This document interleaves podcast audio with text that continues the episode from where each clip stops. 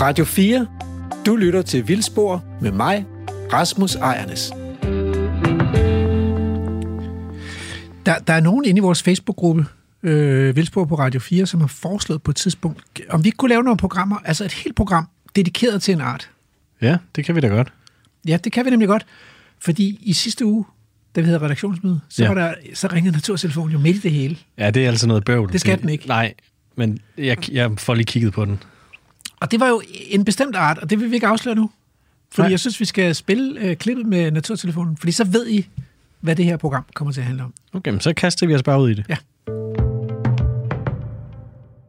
Ja, hallo. Det, det er Rasmus Ejernes fra øh, Vildsborg. Hvem taler med? Hej, du taler med gråbåndet bredpande. Gråbrøndet bredpande. Ja, du Ja. ringer jo lidt på et lidt akavet tidspunkt, men det er okay, altså. Men du lyder heller ikke, det er også lidt trist. Ja, jeg har det altså lidt trist, og jeg har det lidt hårdt. Nej, det, det er jeg ked af at høre. Vi prøver ellers. Vi kunne godt tænke os, at egentlig, at dyrene og planterne havde det godt derude. Ja, Hvad presser det er dig? altså lidt... Oh, det er lidt svært, fordi der er bare så grønt derude lige nu, og vådt. Og jeg elsker bare varme og tørre steder. Ah, Og det er bare... men har du overvejet, at Danmark måske ikke er det rigtige sted så? Eller? Det plejer at være bedre. Mm. Men alle de steder, jeg plejer at bo, de forsvinder. Nå, Det er bare rigtig trist. jo. Ja. Øh, Kan du ikke lige sige lidt om, altså gråbåndet bredpande, sagde du. Var det Ja. rigtigt? Øh, hvad, er, hvad er det for en øh, fisk? Jamen, jeg er en sommerfugl. Nå, Ja. ja. da- dagsommerfugl. Og jeg, når jeg er helt ny, så har jeg øh, et gråt bånd på vingerne. Men det forsvinder des- desværre rigtig hurtigt. Så jeg bliver sådan lidt svær at se. Så jeg tror tit, der er folk, der overser mig. Så du starter, det, du starter med ligesom, at det bedste, man kan sige, det er et gråt bånd, og det forsvinder så også, så, så er der nærmest ingenting tilbage, eller hvad? Så er jeg bare brun og jordfarvet. Og det kan jeg godt lide, fordi så kan man ikke så godt se mig. Men Ah. det gør også, at man overser mig nogle gange. Ved, altså, hvor, hvor skal man kigge hen for at finde sådan en gråbåndet bredpande som dig?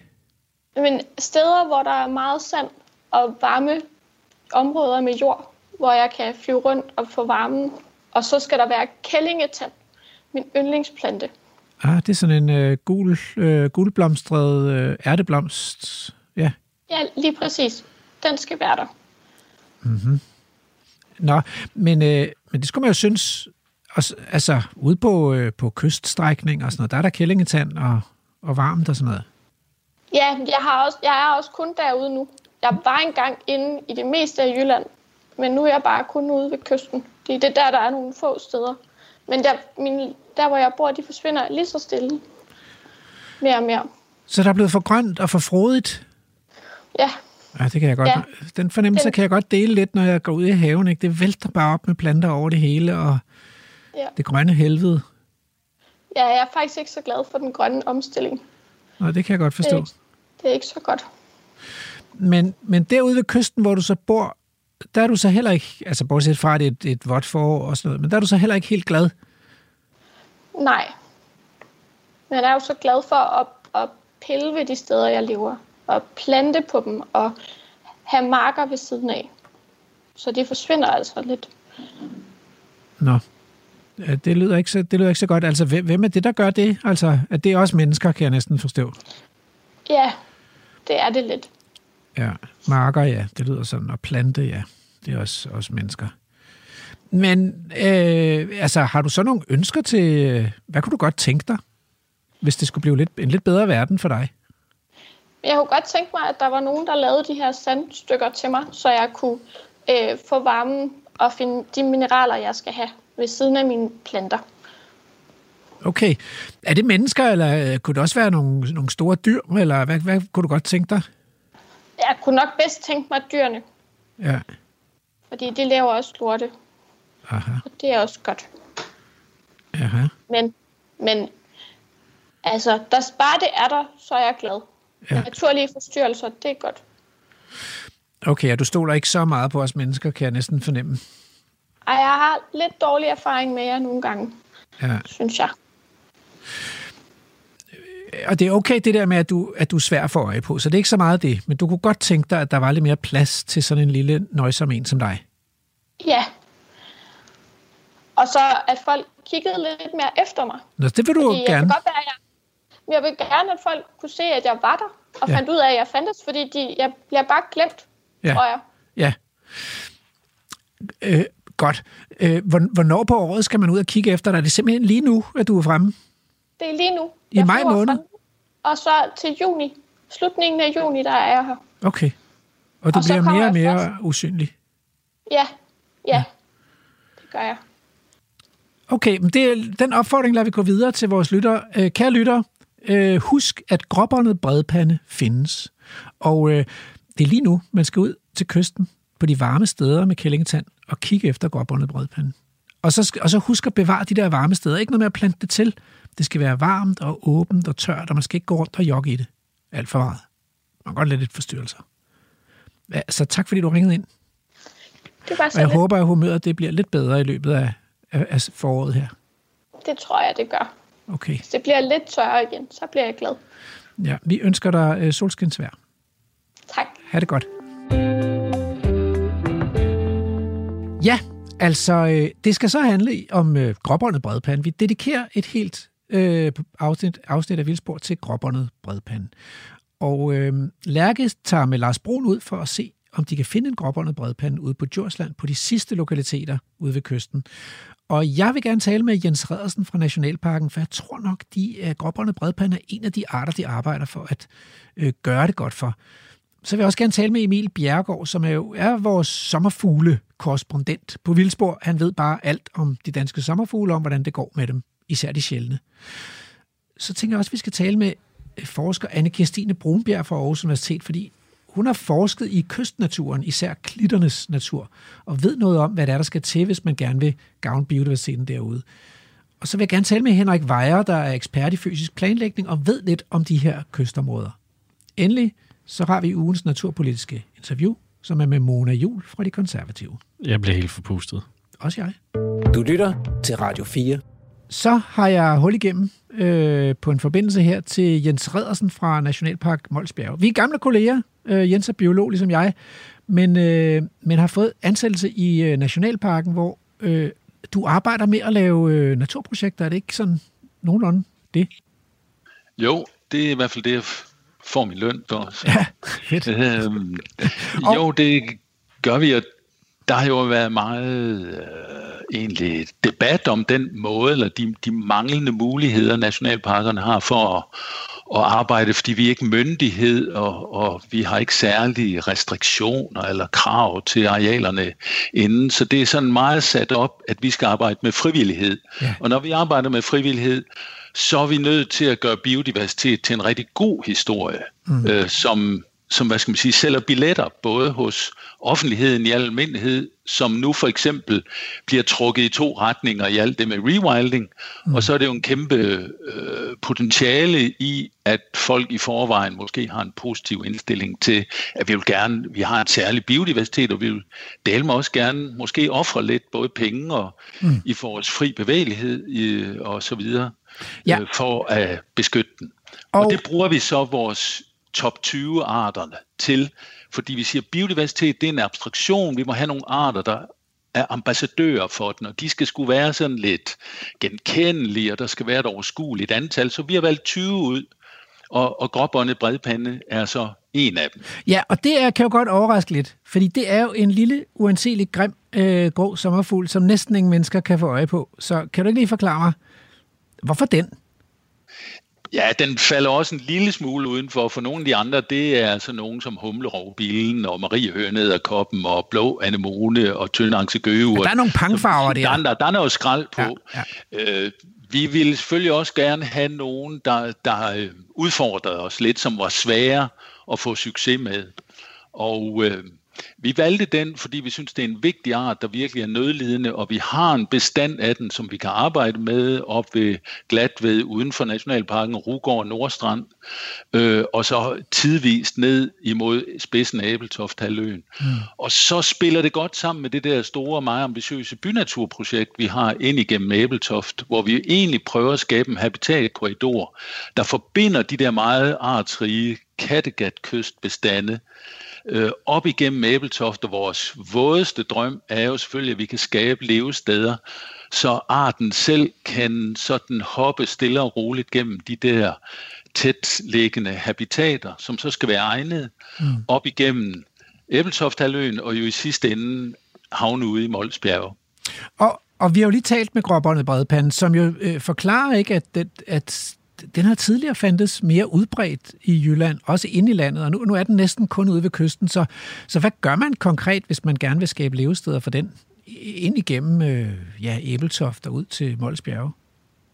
Øh, ja, altså det, Altså dybest set, så er vi jo i den situation, vi tit er i, vi mangler viden. Vi mangler i virkeligheden viden om, hvor de faktisk er henne. Vi kan sagtens have overset nogle bestande. Mm. Så vi laver en kampagne lige nu, der hedder Wanted, sådan i bedste western-stil, hvor vi beder offentligheden om at tage ud i dejligt solskinsvejr og, og lede efter nogle af de her arter, hvor der er om foråret, hvor der ikke er så mange andre. Og, og forløb altså, nu har været, været dårligt. Vi har ikke fået nogen indmeldinger ind endnu, men... Øh, det, det håber vi på at få viden om, og så prøver vi at skabe de her levesteder. Der registrerer vi jo habitatkvaliteten ved det bedste bud, vi har, nemlig vegetationshøjde, og så om værtplanten, almindelig kællingetand, er der. Mm. Og så kan vi jo prøve at vise vores projektarealer ind igennem Æbeltoft, og se, hvor mange af de arealer, der ligger på sådan et giskort, hvor man kan se arealerne og hvor tæt ved hinanden de ligger, og hvad for nogle af dem har vi værtplanten i. Og det er sådan vores bedste primitive forløbige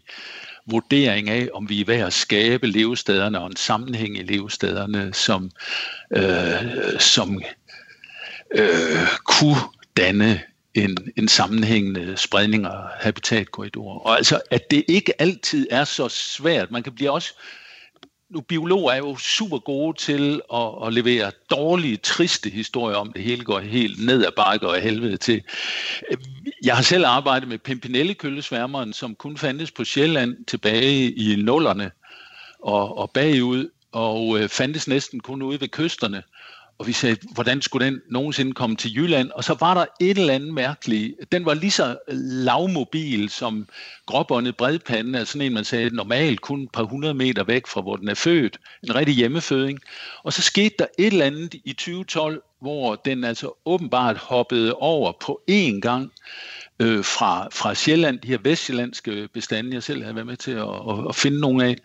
Og så både på e, i et og samme år over til Fyns hoved, hvor der også er sådan nogle øh, strandoverdrevsvegetationer til Samsø og til sydøst øh, Djursland. Og siden der har den bredt sig mm. øh, både på hele Æbeltoft-halvøen og til Molsbjerge og, og sådan. Og øh, jeg tænker, at nogle gange så har vi bare ikke styr på det vejr, og, og, og måske er der parasitter, der, der tager livet af mange af lavene. Og måske kommer der et eller andet kombination på et tidspunkt. Jeg ved godt, det er en, det er en tynd snor, jeg har fat i, men hvor der opbygger en stor bestand, og hvor spredningsværet for spredningen er, er gunstig, og så er det jo om at have nogle gode levesteder parat. Okay. Altså, lige nu har vi ikke viden til at foreslå noget bedre. Nej. Men, men tilbage til de levesteder der, så Altså, er, er det så noget, der er nogle mennesker, der skal ud og gøre det rigtige med plæneklipperen i Æbeltoft, eller, eller er der brug for at få nogle græsne dyr ind i, igennem den der korridor, eller hvad, hvad tænker I om det? Eller hvad gør I? Altså, vi, vi prøver at overtale, øh, jeg skal ud i morgen og tale med nogen fra en boligforening, der godt vil være med på det her, fordi efterhånden er der mange, der har hørt om det, og de ringer selv nu, mm. og jeg skal ud og snakke med nogen på en øh, campingplads i den nordlige ende, og de vil, de vil godt være med i det, og så prøver vi selvfølgelig altid, vi starter med at sige, hvilke arealer vil de godt have med i sådan naturplanagtig frivillig tilgang, og øh, og så sørger vi for at sætte en infotavle op, der fortæller lige præcis, hvad den lodsejer her kan, og så laver vi en floraliste totalt over, hvad der findes på de projektarealer, og så håber vi selvfølgelig, at der er almindelig kællingetand med, og forløbig er der altså almindelig kællingetand. Altså Æbeltoft er jo et fantastisk område at arbejde med på den måde, fordi det er mager sandbund, og der er bevaret meget artsbulje ind igennem Æbeltoft, så, så faktisk finder vi jo værtplanten almindelig kællingetand på mange af de arealer, og, og så skal vi egentlig bare sørge for, at de laver en aftale med os om at lave en naturpleje, øh, der øh, fremmer øh, de der blomstrende arter, og ikke for eksempel lige slår øh, arealet, når det blomstrer. Så vi mm. siger normalt efterårs vinterslåning og fjernelse af øget. Og, og så på en del arealer øh, lykkes det os, og det er selvfølgelig især på de større af dem, at få sat nogle hegn og få øh, især vinter- og for efterårsgræssende heste ind, hvor vi så tager dyrene af om sommeren. Og det har borgerne også ind, midt inde i Æbeltoft taget rigtig godt imod. Det er jo igen vores gode samarbejdspartner, Sydjords Kommune og Lars Brun, der, der har lavet en del af de hegninger, vi har lavet nogle andre. Vi deler sådan lidt, at øh, Sydsjords Kommune primært tager sig af deres øh, mange kommunale arealer, og vi, vi har øh, øh gang i det med de private virksomheder. Jens Redersen, Øh, ja. Tak for at gøre os kloge på, hvad I gør i Nationalparken for øh, gråbåndet bredpanden. Og vi krydser fingre for, at det lykkes den at smutte lidt ind i landet. Så tak ja, for det. Ja, selv tak. Hej. Så er det blevet tid til at komme på reportage, og Lærke er taget ud på Djurslands kyster sammen med biolog Lars Brun. Ja, vi sidder øh, i bilen på vej øh, ud til Djursland, vi har fået en uh, lidt særlig opgave i dag. Vi skal ud og finde en, uh, en gråbåndet bredpande. En art, jeg uh, mener at have set en enkelt gang omkring Skagen. Nu skal vi så se, om vi kan finde den her ude på Djursland. Og det bliver lidt spændende. Vi har jo ikke den største hitret, når det gælder at uh, finde arter i det her program. Det er altså ikke fordi, vi ikke sådan har styr på vores facts og ved, sådan, hvor vi skal kigge og den slags. Jeg tror simpelthen bare, det er ren og skær uheld. Og nu altså, kan vi ikke også være rimeligt at sige, at vejret ikke ser så godt ud, som vi havde håbet. Vi har faktisk skiftet optag i dag i håb om at få solskin. Ja, men øh, vi har virkelig forsøgt at få de bedste betingelser for, øh, for den her artsjagt. Men øh, vi ser om ikke øh, opklaringen er lige rundt om hjørnet. Det er mig, der er Lærke Sofie Klerup, og lige nu er du på reportage i Vildspor på Radio 4. Ja, men nu er vi simpelthen blevet sendt på en øh, mission i felten. Emma og jeg, vi er vi kørt til Djursland, øh, nærmere bestemt ud omkring øh, Glatved Strand. Vi skal jo simpelthen have fundet gråbåndet bredpande, som de har klaget sin nød på øh, naturtelefonen. Og øh, til det har vi fået lidt hjælp af biolog Lars Dyrberg Brun. Velkommen til programmet. Tak for det. Jeg næsten øh, sige tilbage til programmet. Du, det er faktisk måske om næsten præcis et år siden, vi øh, var ude og kigge efter kystmurbi i nogle af de samme egne af landet, som vi står i nu. Men i dag er det altså sommerfuglen, det handler om. Og øh, vi skal finde gråbåndet bredpande. Men øh, hvad vi skal starte med at forklare lidt om, hvad det er for et sted, vi står nu. Hvad er det for, det, øh, for en type natur, vi står i herude ved stranden? Ja, det vi står i, det er jo noget af det mest enestående og umistelige natur, vi har øh, her på Djursland. Det er det her, de første par hundrede meter fra, fra kysten og ind. De her stenede strandvolde, øh, der består af flint og kalk og ler og sand. Et øh, ekstremt miljø med mange arter, som er tilpasset lige præcis det her, og som man ikke finder ret mange andre steder. Ja, og hvad med den her sommerfugl, gråbåndet bredpande? Hvad er det for en art? Hvorfor, hvorfor er den lige her? Jeg vil starte med at sige allerførst, det, det er en art, som, som ikke i sig selv er nogen oplevelse. Det er en lille sommerfugl på, en, på størrelse med en 2 krone, og den er sådan holdt i en nuance af grå og brun. Så den har ikke rigtig selv noget at bidrage med i kraft af en oplevelsesværdi eller noget andet. Øhm, og så er det også lidt op ad bakke, at den har fået sådan et kedeligt navn. Hvis man har at gøre med en, øh, en art, der ser kedelig ud, og man skal give den et navn, så kan man i det mindste lige prøve at give den et navn, der sekser den bare en lille bitte smule op. Ikke? Men altså, den har udseendet imod sig, og så har man også lige slået søm i, at den er kedelig ved at give den et kedeligt navn. Den skulle have heddet noget meget smartere. Stensmutte, strandsmutte, noget andet. Men gråbåndet bredpande, det er altså op ad bakke. Der er ikke meget omsorg fra navngivers side der.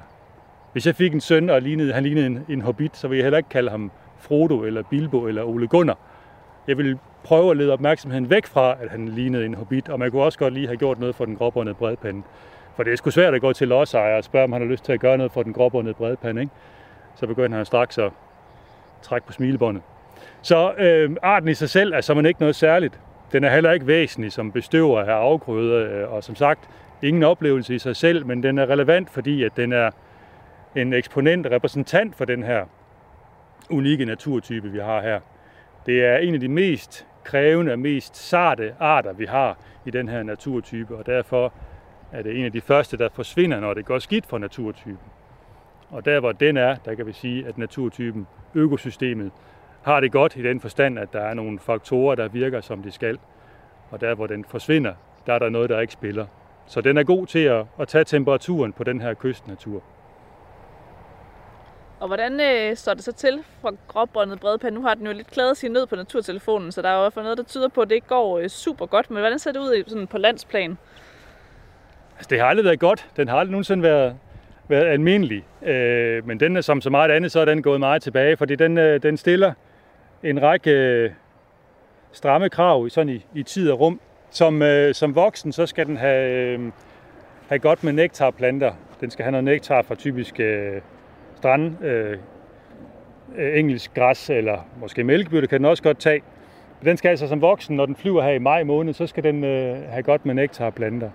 Men det er i virkeligheden øh, også øh, en flaskehals for den, hvad den skal have som larve, fordi larven den lever af, af kællingetand, den her lille gule ærteblomst. Kællingetand som sådan er egentlig ikke noget særligt, for den kan man også få i, finder man i vejkanter, man kan få den som frø og udså den i haven osv., men øh, den skal også stå rigtigt. Hvis kællingetand den står omgivet af, af højt græs, fordi den står på et overdrev eller en vejkant, hvor der ikke er græsning eller den rigtige slåning, så står den sådan og strækker hals, og så bliver der også for koldt og for skygget nede ved, ved foden af planten, hvor larverne de lever, og så får det det simpelthen ikke varmt nok. Larven den skal have, et kællingetand står fuldstændig frit, åbent og soleksponeret, så den rigtig kan blive bagt af solen. Og det kræver altså, at den omgivende græstav den er, den er korthåret, og det finder man altså kun steder, hvor der er den helt rigtige afgræsning, eller herude ved kysten, hvor miljøet er så tilpas ekstremt, at, øh, at græsset slet ikke får lov til at blive højt. Så der er sol og varme hele året, undtagen om vinteren selvfølgelig. Jamen, det lyder som om, der er indsatspunkter nok at tage fat på, hvis man skal give førstehjælp til den her, øh, til den her lille, grå, kedelige art. Nu står vi lige lidt på en myremotorvej. men, øh, men lad os øh, komme ud og se, om vi kan prøve at finde den her... Nu, nu kan jeg se, nu kommer der ret mange øh, sådan, grålige skyer ind over os her. Øh, det er måske ikke sådan det helt optimale vejr at kigge på sommerfugl i, eller hvad mener du, Lars? Ej, det er super optimalt, for nu at sige det på den måde. Det er en art, som uh, udover at den har en, uh, en ret kort flyvetid, som starter i starten af maj og slutter i starten af juni, jamen, så flyver den nærmest også kun, når der er fuld sol på.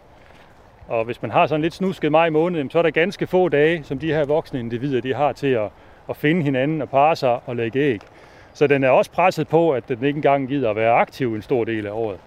Øh, så sådan en dag som i dag vil jeg udgå på, det er sådan lige på kanten. Der er lidt huller i skyerne en, øh, en gang imellem, men det kunne sagtens være sådan en dag, som i virkeligheden var spildt i det korte liv for en voksen, øh, en voksen gråbåndet bredpande. Så den gør det heller ikke nemt for sig selv ved at være så sart med, med forholdene.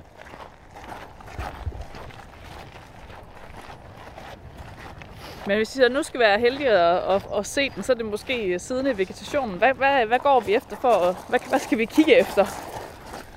Ja, vi går efter nogle blomster, som giver noget nektar. Lige nu går vi på en, øh, en vej, hvor der faktisk er ret mange mælkebøtter på, og det kan den godt tage. Men ellers så finder man den tit på, på engelsk græs, den her lyserøde blomst, som man også ser langs med vores landeveje, der hvor der bliver saltet. Det er en strandingsplante, som er glad for, at der er noget salt øh, i jorden og er tilpasset, at der kommer saltsprøjt fra havet, men den kan altså også godt trives langs med vejkanterne. Så den er, det er en, som, som alle har set. Og den er også rigtig vigtig for den som nektarplante her i, i maj. Så det er det, vi går og kigger efter, at der sidder noget i mælkebøtterne eller i, i engelsk græs, eller hvad der ellers måtte være af, af nektarplanter herude. Er der ikke meget engelsk græs at se sådan Nej, lige øh, umiddelbart? det er også lige det første. Det er Ja. lidt koldt forår i år, så den er ikke helt kommet i gang endnu. Men noget, der ellers er værd at kigge på herude, det er øh, sådan en art som opret kobjælle, der står herude. Det er en, øh, sådan en, ligner en forvokset anemone og bare i lilla. Det er sådan en rigtig karakteristisk art for de gode overdrev. Sådan en steppeplante, som er tilpasset de tørre forhold, vi finder for eksempel på i Mols Bjerge osv. En, en national ansvarsart, hvor Danmark har en meget stor del af den samlede verdensbestand. Og der står måske, øh, i hele Mols Bjerge, står der måske en, et par hundrede individer af den her, men for, ja, det var vist sidste år, i 2020, der var Nationalpark Mols Bjerge og deres frivillige ude at optælle bestanden herude at opret kobjælle, og de fandt altså et par hundrede tusind. Øh, og det er, noget, det er nok en mangedobling af den samlede danske bestand i virkeligheden, man har fundet her. Så det er en ikke uvæsentlig del af den samlede bestand af den her opret kobjælle, der står her på de her øh, strandvolde, vi går på, her fra, fra Glatved, og så de næste to kilometer ned mod Rugård Camping og Rugård Skov. Ja, det er bestemt en øh, meget, meget yndig plante, også hvis man må tillade sig at kalde den yndig. Og så smager den godt. Den smager godt. Nej, det er gas. Jeg spiser ikke planter her i programmet.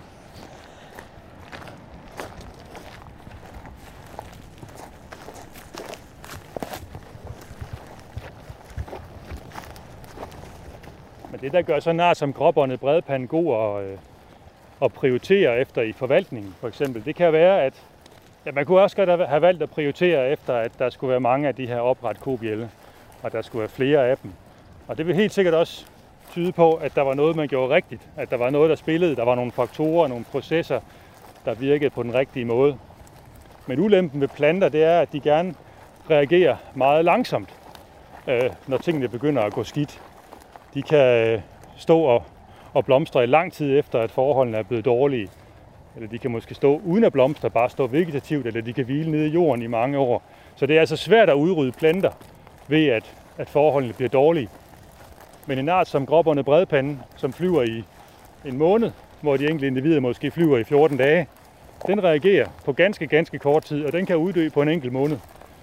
Øhm, så det, at den er der, eller ikke er der, det, at den forsvinder, det siger noget om, at der er nogle faktorer.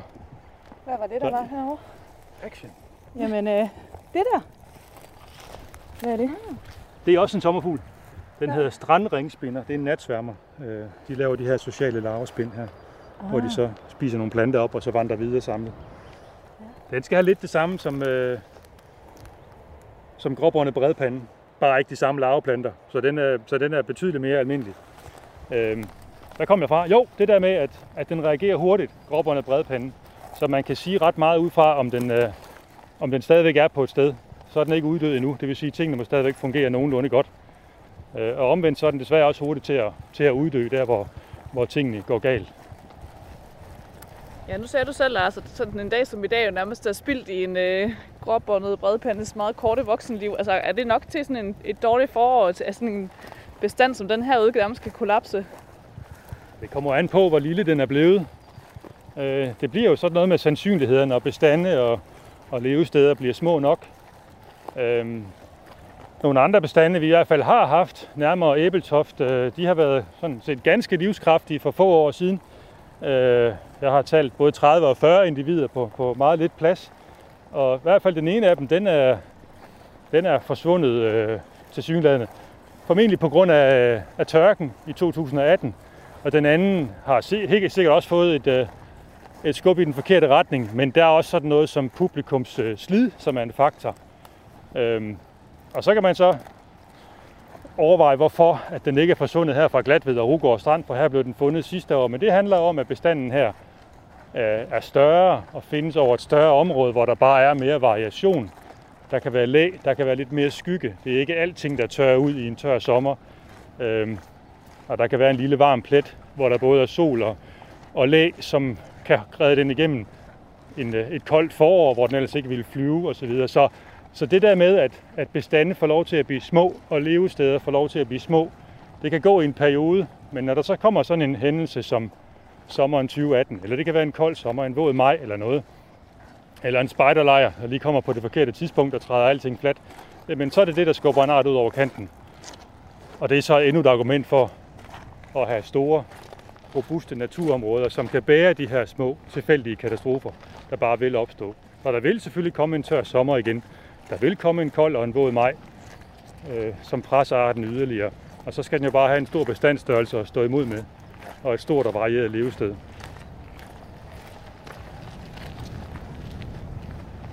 Så hvis du nu skulle sætte dig i, øh, i gråbåndet bredpandes sted, mens vi går her, Sorry. der var noget, øh, noget ikke?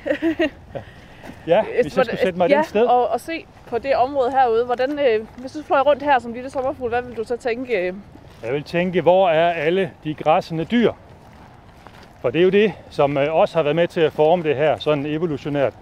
En ting er, at det er noget øh, meget kystnært, hvor, hvor vand og vind og vejr har formet det her. Havet har skyllet de her stenblokke, flinteblokke ud af, af de bagvedliggende øh, bakker. Øh, men altså, det ville gro til lige så stille sådan noget her, selvom at vækstsæsonen er meget kort herude, på grund af, at det bliver tørt hele tiden. Øh, så vil der hele tiden blive opbygget lige så langsomt noget, noget, noget jordmasse og noget, noget biomasse, og græsserne vil lige så stille tage over. Så, øhm, så sådan i evolutionært perspektiv, så har der selvfølgelig været øh, græssende dyr eller andre forstyrrelser hernede, øh, end dem vi har i dag. Og de mangler jo stadigvæk hernede, for at det på længere sigt kan opretholdes som et godt levested. Vi ser også, at området er under tilgroning med, øh, med rynket rose. Vi, vi har slået det en del over hernede, og det går relativt langsomt med, at det går til. Men stille og roligt, så fylder den jo mere og mere og begynder at, at skygge tingene væk og holde lidt på fugten og så videre, og så går tilgroningen hurtigere, end den ellers ville have gjort.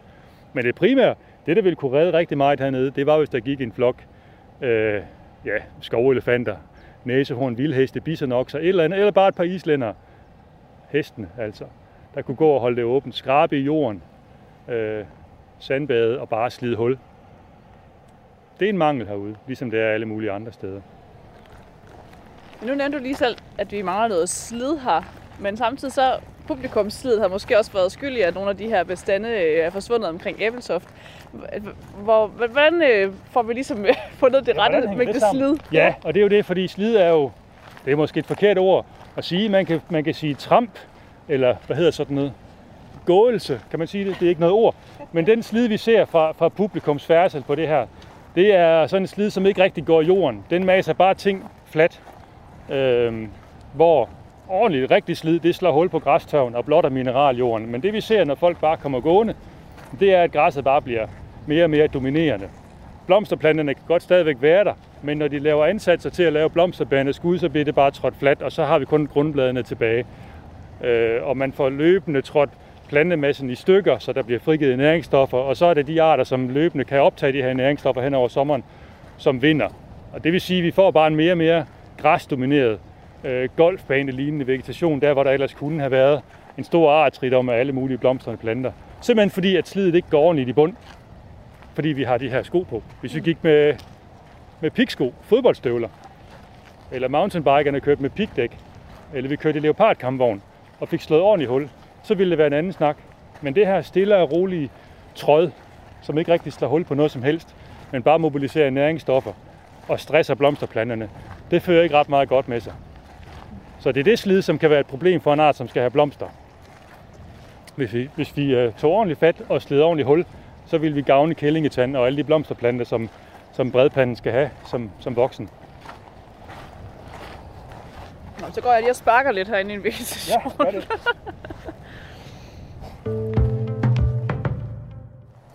Ja, nu går, når vi går her øh, nu, vejret er som sagt ikke helt med os, det begynder da sådan at smådrøbe lidt nu.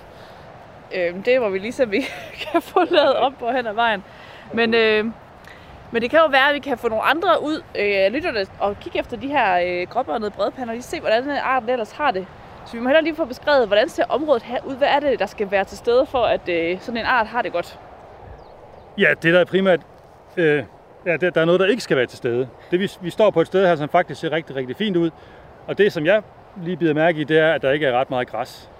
Og det er sådan set det, der er hovedproblemet for rigtig mange af vores sommerfugle og de andre, der skal have blomster, det er, at græsset har overtaget.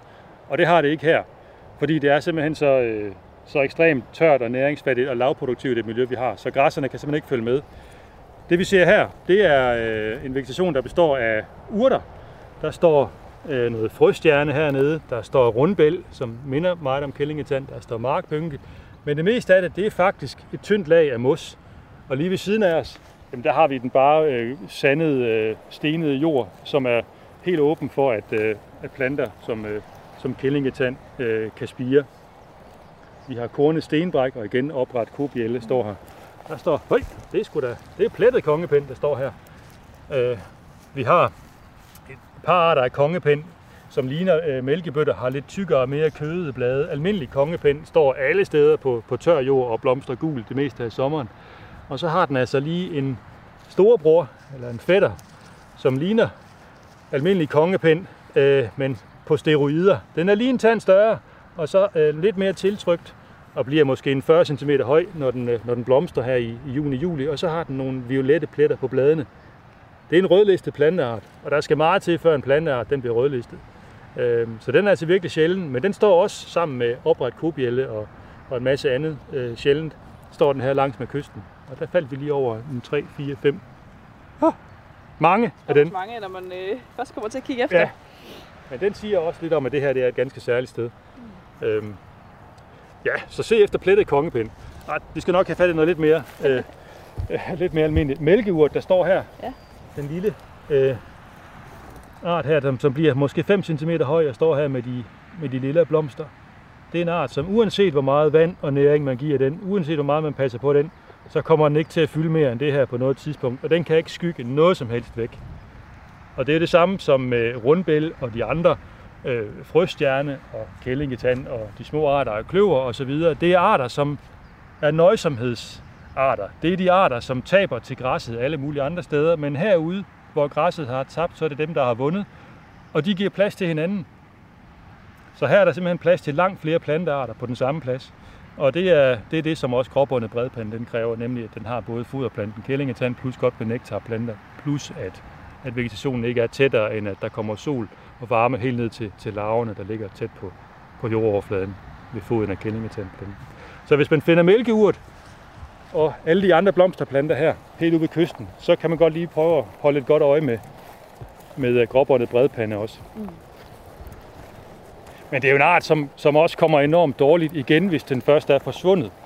Den har en spredningsradius på, altså på en god dag, måske et, et særligt eventyrlysten individ flyver måske øh, en kilometers penge, ikke også? Men ellers så har de øh, nok at gøre med lige at, at holde sig til der, hvor de egentlig er, er udklækket, og så lige lægge æg måske en 20, 30, 40 meter længere væk på den næste, øh, den næste kællingetandsplante. Så det er ikke en art, der sådan spreder sig ud i landskabet og, og kan genkolonisere steder, hvor den har været engang og er forsvundet fra. Så, øh, så man kan sige, den, den, øh, når først den uddør, så kommer den bare ikke tilbage. Så det er en art, man også skal, passe på der, hvor man stadigvæk har den, for den er svær at lave igen. Der kom lige en løs hund. Hej mikrofonen ser interessant ud. Ja, det gør den da.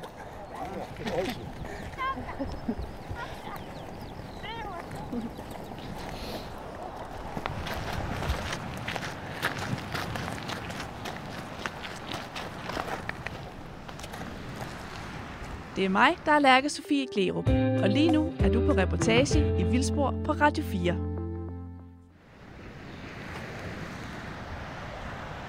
Hvad finder du i, øh, ja. i mælkebøtterne, Lars? Det er derfor, jeg er stille. Jeg aner ja. det ikke. Nej. øh, det er en lille larve af en slags. Ja. Et insekt, og det er en, jeg vil sige, med det forbavsede blik, den har i øjnene, så må det være en vipselarve. De ligner sommerfuglelarver, men har et stort øje og ser sådan lidt forbløffet ud, når man lige tager dem op. Og sommerfuglelarver har mange små øjne, men vipselarver, bladvipselarver har et enkelt stort. Jeg bilder mig ind, at jeg selv kan se det, selv med mine gamle øjne. Nej, det er en billelarve. Det er en bladbillelarve. Sådan er det. Jeg har taget. En bladbillelarve. Ja. ja.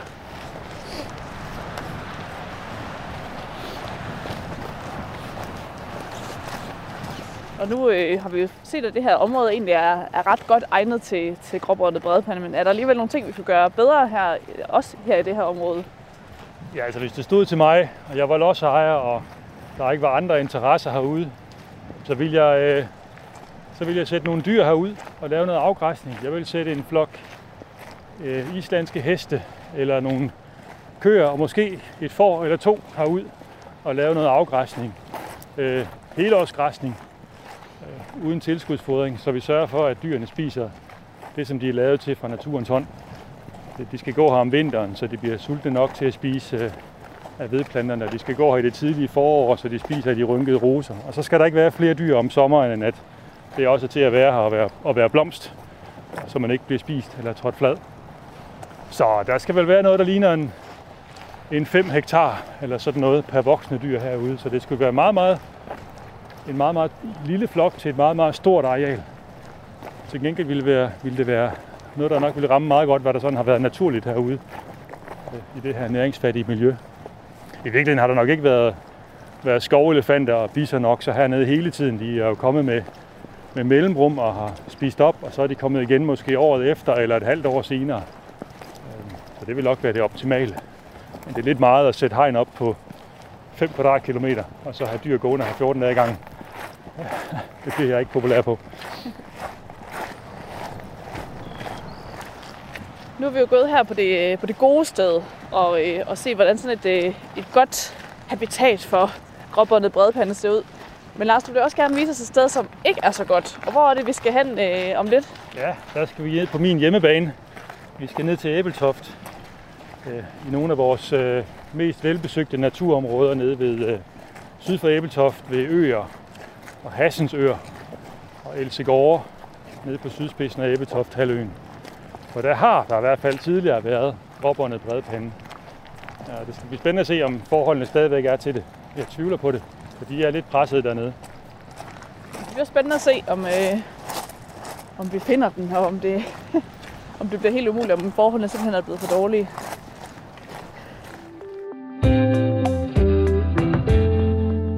Godt. Nu er jeg hul igennem til øh, vores øh, sommerfuglekorrespondent Emil Bjergård. Velkommen til Vildsborg. Jo, tak. Og indimellem, så kan man høre, at det, øh, det blæser en lille smule i mikrofonen. Så kan du ikke lige fortælle, hvor er du henne lige nu? Jamen, jeg sidder i øh, Søhold Storskov på øh, det centrale Lolland, fordi jeg er ude og lave en overvågningsopgave for O.V. Jensens Naturfond øh, på øh, to dagsommerfugle, som er meget tæt på at forsvinde fra Danmark. Og den art, som jeg er ude og lede efter i dag, det er rødlig perlemorsommerfugl. Ha! Jeg har set Øh. et billede på de sociale medier af rødlig perlemors sommerfugl nede fra Søhold Storskov. Ja, Så I har fundet den? ja, ja, jamen, den er her. Ej, var det dejligt. Den ledte vi jo efter sammen med dig sidste år i, øh, i Vildsborg, så der er jo øh, nærmest et helt program om den. Ja, øhm, den, der var vi jo oppe i Store Bøgeskov på Midtjylland, Ja. øh, cirka 10-15 km nord for Ringsted, hvor den har sin bedste danske bestand, og så har den så nogle få, fåtallige få bestande hernede på Sydhavsøerne. Tror du, der er chance for, at I kan redde den? Det øh, tror jeg helt bestemt, hvis vi øh, gør de rigtige ting. Men det er ikke den art, vi skal tale om i dag. Det er det bestemt ikke. For det er jo en smuk art, en pæn art. I dag skal vi tale om en rigtig grim art. Eller, eller Det altså, kan også være charmerende. okay. Kan du, ikke lige, øh, kan du ikke lige holde en lille brandtale for gråbåndet bredpande? Hvorfor er den charmerende? En gråbåndet bredpande, det er en af øh, en sommerfugl, som faktisk kommer frem cirka på samme tidspunkt året som rødlig perlemor sommerfugl. Øh, den flyver fra cirka starten af maj og har en, en samlet flyvetid på i alt cirka 6 uger øh, med et individtal, der cirka følger en normal fordeling. Så, så det er nok der, de, de sidste to uger af maj er det bedst at finde den. Øh, det er en lille brun dagsommerfugl med grå bånd på forvingen.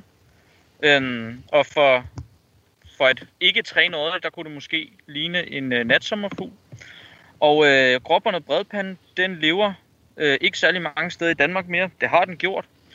Øh, den lever på øh, sandede, øh, varme arealer, øh, hvor der er rigeligt af, af værtsplanten almindelig, kælling, øh, almindelig kællingetand, eller sumkællingetand.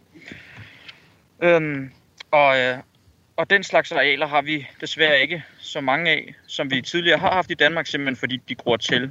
Øh, herover i mit område i Østdanmark, der har vi kun én bestand tilbage i Nordsjælland på Melby Overdrev. Mm. Men efter militæret begyndte at, eller de har ophørt deres aktiviteter derude siden 2003, øh, så hvor de ikke længere kører rundt med bæltekøretøjer og hvad, hvad ellers der er for aktivitet fra militærets side ude på overdrevet, øh, så går det stille og roligt langsomt til i høje græs, og, øh, og lyngen kommer til at dominere mere og mere. Øhm, mm. Og så de her øh, helt blottede sandarealer, hvor at der er plads til små øh, næringsfattige krævende planter, øhm, jamen de forsvinder simpelthen. Men hvor skal man så tage hen i Danmark, hvis man skal have en lidt større chance for at, at finde en gråbåndet bredpande? Nu, øh, nu snakker jeg meget om Østdanmark, og det kan jeg godt lide, men, øh, men med gråbåndet bredpand, der er vi nok nødt til at komme lidt længere vestpå.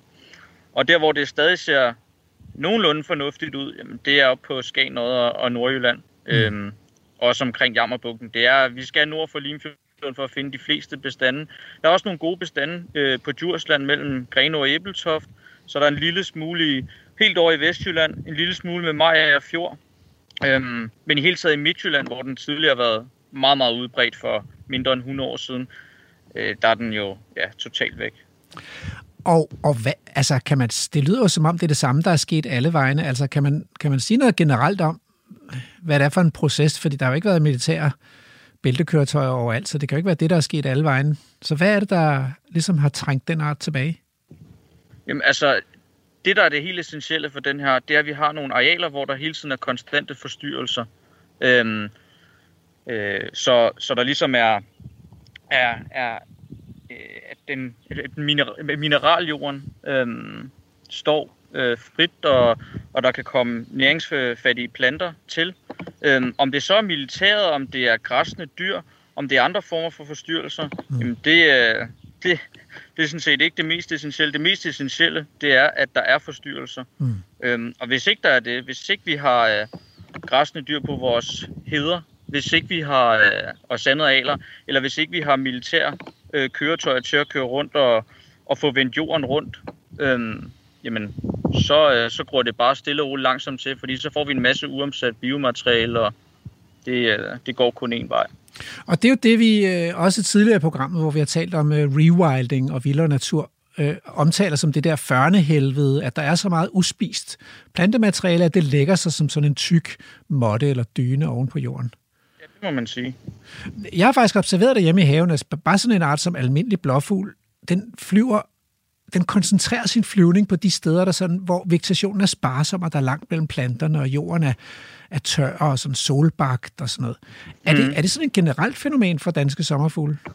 Jamen, der er det vigtigt lige at huske på, at en ting er selvfølgelig, at, at tilstedeværelsen af planterne, det, det, det er jo det er fuldstændig essentielt. Ja, den skal også øh, have almindelig kællingetand i øvrigt. Lige præcis. Men det er ikke bare nok, at planten er der. Mm. Det er også vigtigt, hvilke forhold de her planter står under. Det er helt generelt for rigtig, rigtig mange sommerfugle, både dag og sådan set også natsommerfugle og, og mikros.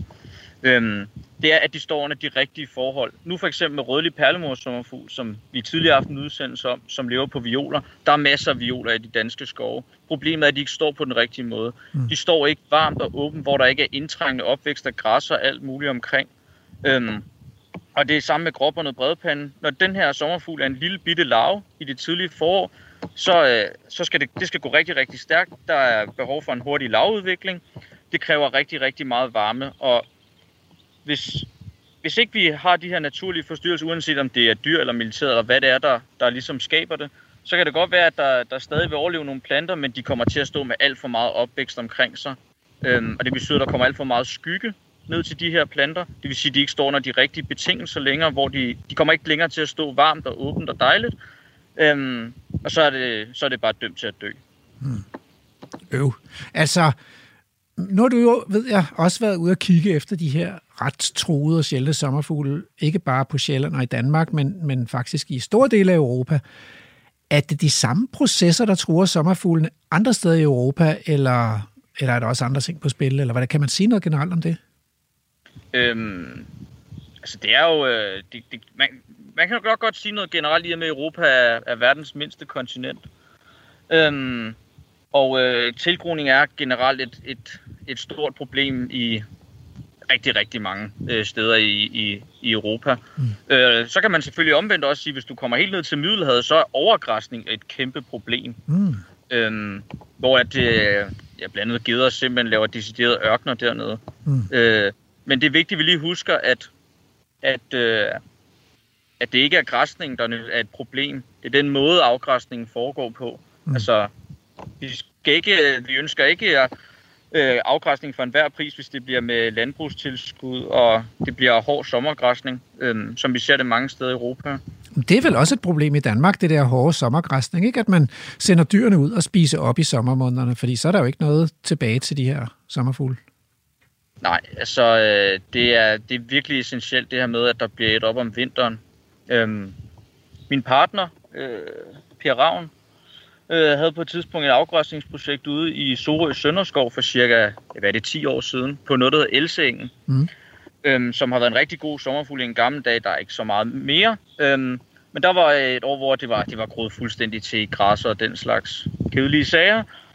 Og øh, så eksperimenterede med noget vintergræsning bare lige et par måneder, og året efter, de, der gik botanikerne fuldkommen amok, fordi det vrimlede op med alle mulige planter, de ikke troede var der længere. Øh, man skal virkelig ikke undervurdere det her med, at der bliver græsset om vinteren.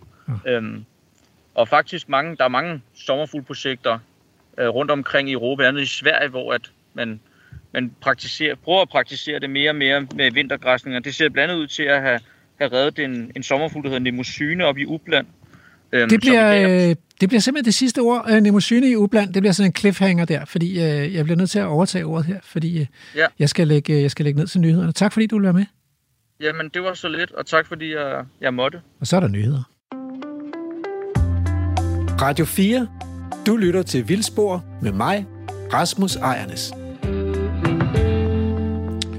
Og dette vildspor, som du er blevet ført ud på, det er jo øh, et naturprogram. Og i dag er programmet simpelthen dedikeret til en grim, uanselig lille art, nemlig gråbåndet bredpande. Og, øh, og vi har talt med gråbåndet Bredpand selv i Naturtelefonen, og så har vi talt med nogle kloge mennesker. Det skal vi blive ved med, for nu skal jeg tale med anne Christine Brunbjerg her i, i anden runde af programmet øh, om øh, klitnaturen og forstyrrelserne i klitnaturen. Jeg skal tale med Henrik Vejer om kystnaturen og sommerfu, sommerhusejernes okkupation af øh, de danske kyster, og hvad vi gør ved det. Og så skal vi på reportage igen øh, ude ved Djurslands kyster med biolog Lars Brun. Og endelig så runder vi af med politiker Mona Jul fra De Konservative til ugens naturpolitiske interview. Du lytter til Radio 4. Så har jeg fået øh, anne Kirstine Brunbjerg, øh, forsker på Aarhus Universitet, med på en Teams-forbindelse. Velkommen til Vildsborg. Mange tak. Og øh, grunden til, at jeg har øh, kontaktet dig, det er jo fordi, jeg ved, at du har forsket i øh, den danske kystnatur, mere specifikt øh, klitternes økosystem, øh, og, og biodiversiteten og naturbeskyttelsen ud af de der klitter. Øh, så jeg kunne godt tænke mig at spørge dig, øh, det, det handler om gråbåndet bredpande, og den kan godt lide, at der er sådan tørt og åbent og næringsfattigt og lidt forstyrret, og den findes ude ved den der jyske vestkyst, op i Nordjylland og sådan noget. Øh, så hvordan er det gået med dens levested ude i det der, de der åbne, forstyrrede klitter, sådan i histori- igennem historisk tid i Danmark? Øhm, ikke så godt, kan man sige. Altså, øh, udviklingen i de danske kyst, kystklitter de sidste 50-100 år øh, er, at, at de er under stadig tilgroning. Mm. Øh, og den natur, man har derude, bliver mere og mere ensformig. Øh, der kommer mere og mere græs, øh, og den øh, mosaikstruktur, som ellers er ret karakteristiske for klitterne, øh, den forsvinder sådan langsomt. Hvad er det for nogle processer, der gør, at de der øh, øh, lysåbne klitspartier der, at de sådan har været i tilbagegang, altså og klitterne er begyndt at gro til? Mm. Helt generelt så kan man sige, at det er manglen på naturlig dynamik. Ja. Øhm, og ellers, når man går ud ved Vesterhavet, så vil man jo opdage, at det blæser ret meget. Så, så der er i hvert fald en eller anden form for naturlig dynamik derude. Men vi har været ret gode til at hæmme den. Øh, for eksempel så er hele vestkysten jo stort set øh, plastret til i klitplantager, øh, som har haft til formål at, at stanse sandflugt. Mm. Øhm, og, og på flere andre måder har vi hæmmet den naturlige dynamik, som er helt grundlæggende for klitdannelse og bevarelse af, af de klitter, som vi har langs øh, den jyske vestkyst. Og, og hvad med sådan noget med kvælstofdeposition og, og et varmere klima og sådan noget? Betyder det også noget for, at, at kysterne gror til, eller, eller ved, ved man noget om det? Eller? Altså det betyder helt sikkert noget, men jeg, men jeg tror, og jeg føler mig ret overbevist om, at, det, at hvis man reintroducerer den naturlige dy- dynamik, eller får den tilbage til, til et naturligt niveau, Ja. øh, så vil det modvirke de andre effekter, der kunne være af kvælstofdeposition for eksempel. Og nu er der jo en, øh, en mand oppe i Nordjylland, der fjernede en klit med sin gravko, så man kan jo, altså, skal man slå hul i, slå hul i klitterne, eller når du siger tilbageføre de naturlige dynamikker, hvad tænker du så, man kunne gøre? Det kunne man sagtens. Altså gravkør er ikke noget dårligt øh, instrument til det, tænker jeg. Øhm, man kunne også bare måske prøve med nogle græssende dyr, som øh, Lars Brun også er inde på i, i reportagen. Mm. Øhm, I Holland har de faktisk lavet et ret stort projekt, hvor de har gravet, altså virkelig gravet med, med store gravkør, øh, kæmpe huller i, i den nederste klitrække for at få, øh, få øh, forbindelse mellem kysten og, og det bagvedliggende klitlandskab. Så for simpelthen er at lave en, et sandbrud, som kunne starte noget ny, noget Ja, præcis. sandflugt. Ja. Ja, det, det er lidt vildt. Vi bliver aldrig tilfredse os mennesker der. Først så skal vi have dæmpet og fjernet sandflugten, og så bliver vi alligevel ked af det, og så skal vi have genoprettet det. Ja, man bliver klogere også. Men nu ved jeg tilfældigvis, at du har lavet et forskningsprojekt i øh, Tornby Klit, fordi dengang var jeg din phd vejleder Og, øh, og op i Tornby Klit, der flyver jo gråbåndet bredpanden. Altså det opdager ja. jeg simpelthen ikke dengang. Gjorde du det? Jeg har ikke set den, nej. Desværre, vi må op igen. Ja, vi bliver nødt til at gå derop, tage det op igen. Men øh, kan du ikke lige sige lidt om, hvad var det, du lavede deroppe i Tornby Klit, og øh, hvad fandt du ud af?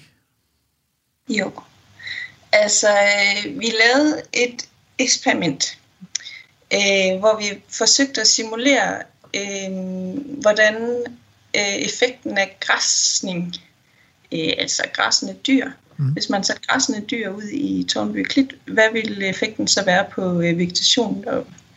Øh, og samtidig så øh, undersøgte vi også, hvis man nu gødede klitten, om det så havde en effekt, og hvor stor den effekt eventuelt var i forhold til den effekt, der ville være af græsning. Så det er sådan, sådan noget kvælstofdeposition? Altså fra ja. luften, ikke? Som der kommer ja. jo i dag. Ja, ja mm. præcis. Undskyld.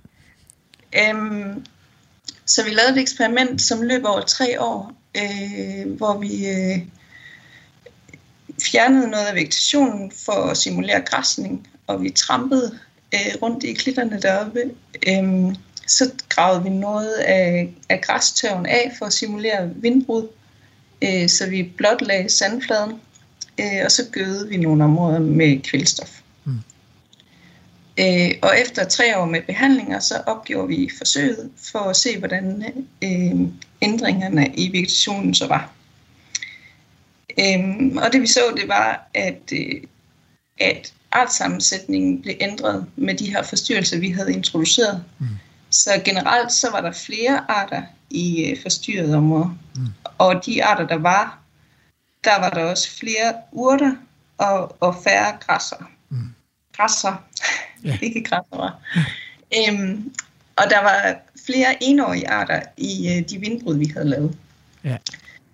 Øhm, og så kunne man også se, at effekten af, af den kvælstof, vi havde tilført, var meget mindre end øh, den forstyrrelse, vi havde introduceret ved at simulere græsning. Så det er sådan lidt belæg for det, du siger med, at godt nok er der nogle ændringer i kvælstofdeposition og temperaturer og sådan noget, som påvirker klitterne, men, men fraværet af forstyrrelser er en mere alvorlig påvirkning i virkeligheden. Ja. I hvert fald det, vi ser i Danmark. Der kan jo Altså, der kan jo være områder, hvor kvælstofdepositionen måske er højere, fordi mm. der ligger en, en stor svinefarm eller et eller andet. Men generelt, ja. Mm. Og, og hvis du var bred, øh, øh, hvis du var bredpande, havde jeg sagt, altså gråbåndet bredpande, mm-hmm. øh, så, så var det, hvad var det så for nogle eksperimentelle behandlinger, du ville foretrække? Så tror jeg, jeg vil foretrække noget græsning, ligesom Lars Brun også er inde på. Ja. Øhm, fordi at, at øh, vegetationen ligesom skal holdes nede for at opretholde de her varme temperaturer, som øh, larverne godt kan lide. Mm. Øhm, og for at, at øh, ja, der ligesom bliver plads til de urter, kællingetand blandt andet jo, som ja er fødeplanten for larver. Ja. Yes. Øhm, hvad kommer der til, til at ske i fremtiden? Er der håb for, at klitterne får en natur, der er bedre egnet til gråbåndet bredpanden, eller bliver det bare fortsat tilbagegang for den der uanselige tåbelige art, der ikke kan finde ud af at klare sig i et, et moderne landskab? Mm, ja, det ved jeg ikke. Altså lige for den art kan det måske godt være, at det ikke ender så godt, men jeg tror, at hvis vi skal videre, så, så skal der mere fokus på øh, naturen, og det er jo allerede godt i gang, kan man sige, så det går den rigtige vej, men lovgivningen skal nok ændres på en eller anden måde også, sådan at, øh, at der ikke er så meget fokus på at hæmme den her sandflugt, for det er jo i høj grad lovgivningen, der gør, at der ikke er flere græssende dyr ude i klitlandskabet nu. Mm. For eksempel. Det bliver det sidste ord, og øh, med det så øh, må vi jo se, om vi kan arbejde videre på, øh, øh, på at give bedre vilkår ude i klitlandskaberne til øh, gråbåndet bredpande. Og vi skal ud på den sidste del af reportagen nu, ude på Djurslands kyster med øh, biolog Lars Brun. Tak, fordi du være med i Vildspor. anne Christine. Velkommen.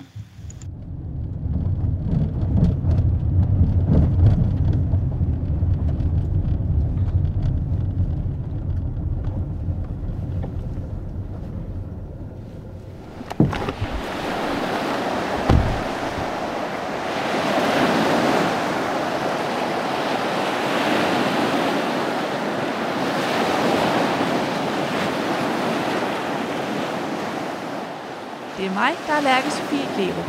Og lige nu er du på reportage i Vildspor på Radio 4. Nu er vi så øh, kørt et, øh, et stykke sydpå i forhold til, øh, hvor vi var før ved Glatved, og nu nede syd for Elsegård Strand. Og øh, vi skal jo nu se, om vi kan være lidt mere heldige her med at, at finde den gråbåndede bredpande. Det regner det mindst ikke lige nu. Det blæser til gengæld en hel del. Og så er det jo et, et sted, hvor den i hvert fald har været, men måske ikke rigtig er længere, eller hvordan, Lars? Ja, det er et sted, hvor den har været noget mere presset. Altså, øh, naturen hernede er sådan set skabt på samme måde, som det vi så op ved, øh, ved Glatved og Rugård. Øh, forskellen hernede er primært, at hvor vi ved Rugård måske havde en 500-600 meter fra stranden og ind, som var strandoverdrev, så er vi nede på noget, der ligner måske 100 meter her. Øh, inden, længere inde i land, der står der en, øh, en kratskov, der er plantet for måske 50 år siden, og den breder sig lige så langsomt ud. Og nede fra, fra vandsiden, der kommer rynket rose øh, kravlende. Den er skyllet i land som hyben på et tidspunkt, der har så bredt sig, som den gør alle andre steder. Og det vil sige, vi er tilbage med en smal bramme af strandoverdrev på måske ja, nogle steder 5 meter, nogle steder måske 25 meter. Og øh, en del af det ser rigtig fint ud. Her er en guds velsignelse af blomster. Der er bidende stenurt, øh, der er markbynke, der er engelsk græs, der er frytlig, der er mælkebøtter, der er hundeviol, korne stenbræk, merian. Der er alt det rigtige. Og så kan vi se, der er sandstar, der er hjelme osv. osv. Men så kan vi se sølvpotentil. Stop mig. Øhm, men vi kan også se, at folk går her, fordi vi har sommerhusområder både nord for og længere øh, mod vest over mod, mod øer. Så det er et af vores allermest besøgte, belastede naturområder, fordi der kommer folk gående og cyklende her hver eneste dag året rundt. Og det er tydeligt, når man ser på vegetationen hernede, fordi vi har en, ja, det er med nærmest en sti. Den er måske 2,5 meter bred, og der er der ingen blomster. Vi kan se, der står lidt engelsk græs hernede, men de får ikke rigtig lov til at blomstre.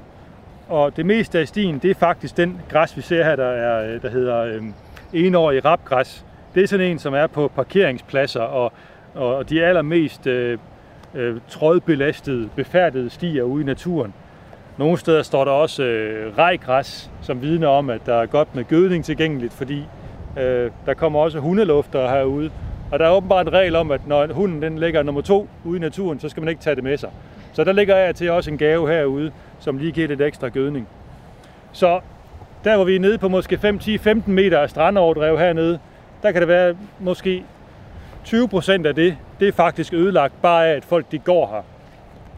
Nu har der så været ekstra meget pres på det sidste års tid på grund af corona, så, så der er blevet slidt øh, mere, end der har været før. Så det er faktisk på en måde begyndt at blive godt hernede, fordi I kan se, der er slidt hul ned til græsset, øh, undskyld, ned til sandet her. Vi har faktisk øh, at gøre med noget helt øh, nærmest øh, klitnatur, hvor det, er, hvor det er blottet sand det hele. Og det der, hvor slid kan være godt, det er, hvor man kommer i bund og får blottet jordbunden, så der bliver mulighed for, at frø fra f.eks. kællingetand kan, øh, kan spire. Problemet er, at folk jo bliver ved med at komme her. Så selvom noget det spiger og kommer frem og får, får plads, øh, så bliver det bare trådt ned igen. Så øh, færdsel vil blive ved med at være et, et problem herude, hvis ikke man kan gøre noget ved det. Øh, så om, om kort tid, så er den her smalle bramme, som den er altså den er reduceret til, til det eneste, der bliver holdt åbent, nemlig øh, den her sti.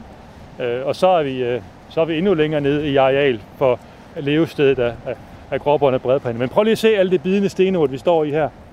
Det er jo måske 25 kvadratmeter, hvor halvdelen det er dækket af, af puder af bidende stenurt.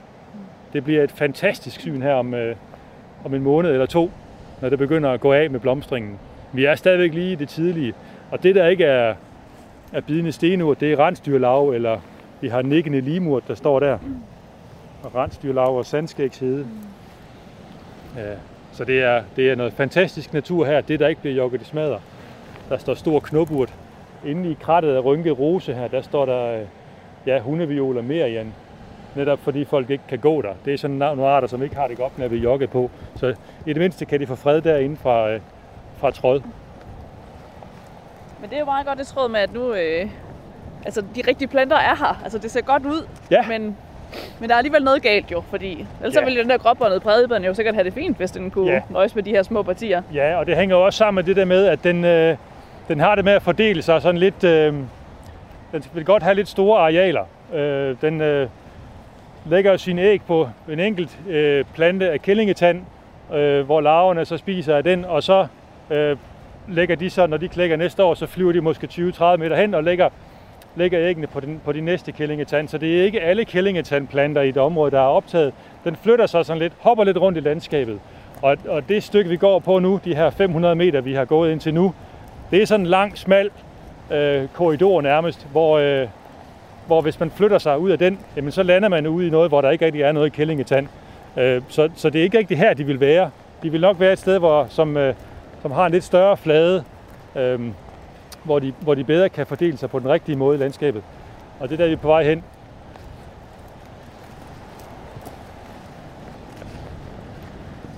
Og her kan man se, hvordan øh, nu går vi på et sted, hvor, hvor stien er rigtig bred. Den er måske 5 meter bred her. Det er 5 meter, hvor der bare ikke er nogen planter, der får lov til at blomstre. Og man kan faktisk tydeligt se farveforskellen ude i kanten af stien. Ikke?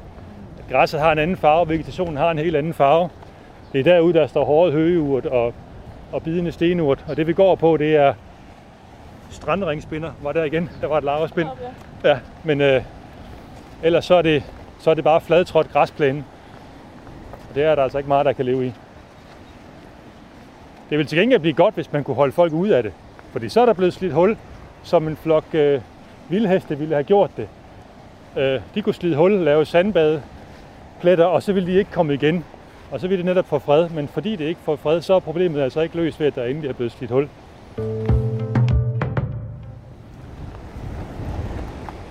Nu er vi så kommet helt ned på, øh, på hjørnet. Det aller sydøstligste hjørne af, af Djursland og Æbeltoft halvøen. Og der breder området sig lige ud. Der bliver måske en 100 meter ind til det sommerhus, der afgrænser strandoverdrevet ind mod land. Og her kan vi også se, at færdslen har bredt sig lidt ud. Så det er bånd der, som er slidt i stykker, hvor vegetationen af, af de gode strandoverdrevsplanter er erstattet af, af ensidig rapgræs. Det bliver måske 15 meter bredt lige pludselig. Her kunne have været blomster. Og forskellen ud til det, der ikke bliver gået på, er jo tydelig. Man kan jo se farveforskellen der, hvor det er lyserødt af stranden, engelsk græs, både mod, mod land og mod vand. Øh, men her kan man virkelig se, hvordan færdslen, selvom den er, bare er, er gående, ja, måske fordi den er gående, netop giver den her øh, blomsterfattige tilstand. Hernede kunne det have været, ja hvad, en lille hektar, en halv hektar måske, med strandoverdrev med intakt øh, blomstervegetation i maj måned, men det er reduceret til knap det halve, simpelthen fordi folk går her, ikke? Og har man en bestand af gråbåndet bredpande, som i forvejen er presset, fordi den ikke er ret stor, og fordi det måske er en tør maj måned, ikke? og halvdelen af de blomster, der kunne have været, de er væk, fordi de er trådt i stykker, så kan det være det, som skubber den ud over kanten. Og det er måske det, der er sket hernede i virkeligheden.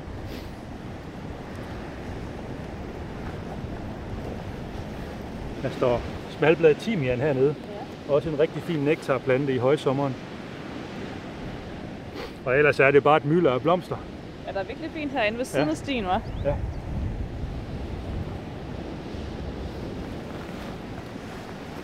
Masser, masser af timian. Og lav og kornet stenbræk. Hedelyng står her. Så det kunne være så godt. Vi prøvede faktisk sidste år sammen med lodsejere lige at gøre lidt ved færdslen hernede. Ikke at holde folk væk, men vi slog en sti ned igennem øh, krattene af Rynke Rose ud mod, øh, mod stranden og satte et skilt op med, at folk var velkomne til fods, øh, men at naturen ikke kunne holde til alle de mennesker, der kom, fordi blomster og sommerfugle og ting og sager, de forsvandt. Øh, så ville de være søde og rare at gå langs med, med stranden på den sti, vi har lavet til jer. Det satte vi et par skilte op med, skruede dem op på træerne herude, og så gik der måske to dage, så var det ene flået af og smidt i havet. Så forstærkede vi det, der var tilbage, og satte det op igen. Så gik der en dag, så var det forsøgt knækket. Så lavede vi nogle nye skilte og satte dem op på nogle øh, træstolper, som blev sat i jorden med cementfødder, og de blev så lagt ned. Og folk går her stadigvæk. Så selvom man har prøvet med, med det gode og med argumenter og en venlig tone, så er det svært at flytte på folks adfærd. Og det er jo en udfordring, som, øh, som en kommune, der i høj grad lever af, af kystturisme, at den sådan set ødelægger det, som den bygger på, nemlig naturen. Ikke? Øh, så det er en, øh, det er en opgave, vi ikke rigtig har knækket endnu, hvordan man kan, hvordan man kan styre det. Vi har sådan set lovhjemmel til at forbyde folk adgang, men det kommer der ikke noget godt ud af. Nej, altså håber man selvfølgelig formidling af vejen frem, men øh, det var det så ikke i det her tilfælde, kan jeg godt høre. Nej. Ja. Så, og det er også sådan et sted som her, hvor, hvor en løsning jo kunne være, at man hegnede det ind og havde dyr til at gå og græsse her, fordi så ville der overhovedet ikke være offentlig adgang. Men øh, øh, igen, det skal også være noget, som, som har gang på jord, ikke? og vi har jo set, hvad andre folk de gør ved noget græsning, de ikke kan lide. Pludselig så er der hul i hegnet eller noget andet. Ikke? Eller, øh, så så øh, det er svært at finde en løsning, som ikke øh, bare laver en masse andre konflikter, der kan være endnu sværere at løse.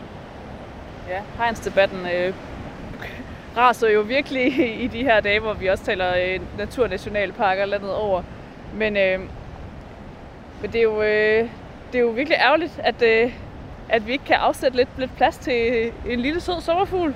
Der bare det skal have lidt, der er, bare lige skal have en lille smule plads. Altså, Ja, eller, eller bare et blomsterflor. Øhm, vi prøvede endda, vi lavede en lille, en lille sti markeret med strandsten, vi havde lagt sådan 5 meter langs med- fra, fra, fra strandvolden, og lige markeret, hvor man, hvor man så ellers kunne gå, og de sten blev sparket i vandet øh, allerede fra, fra dag 1.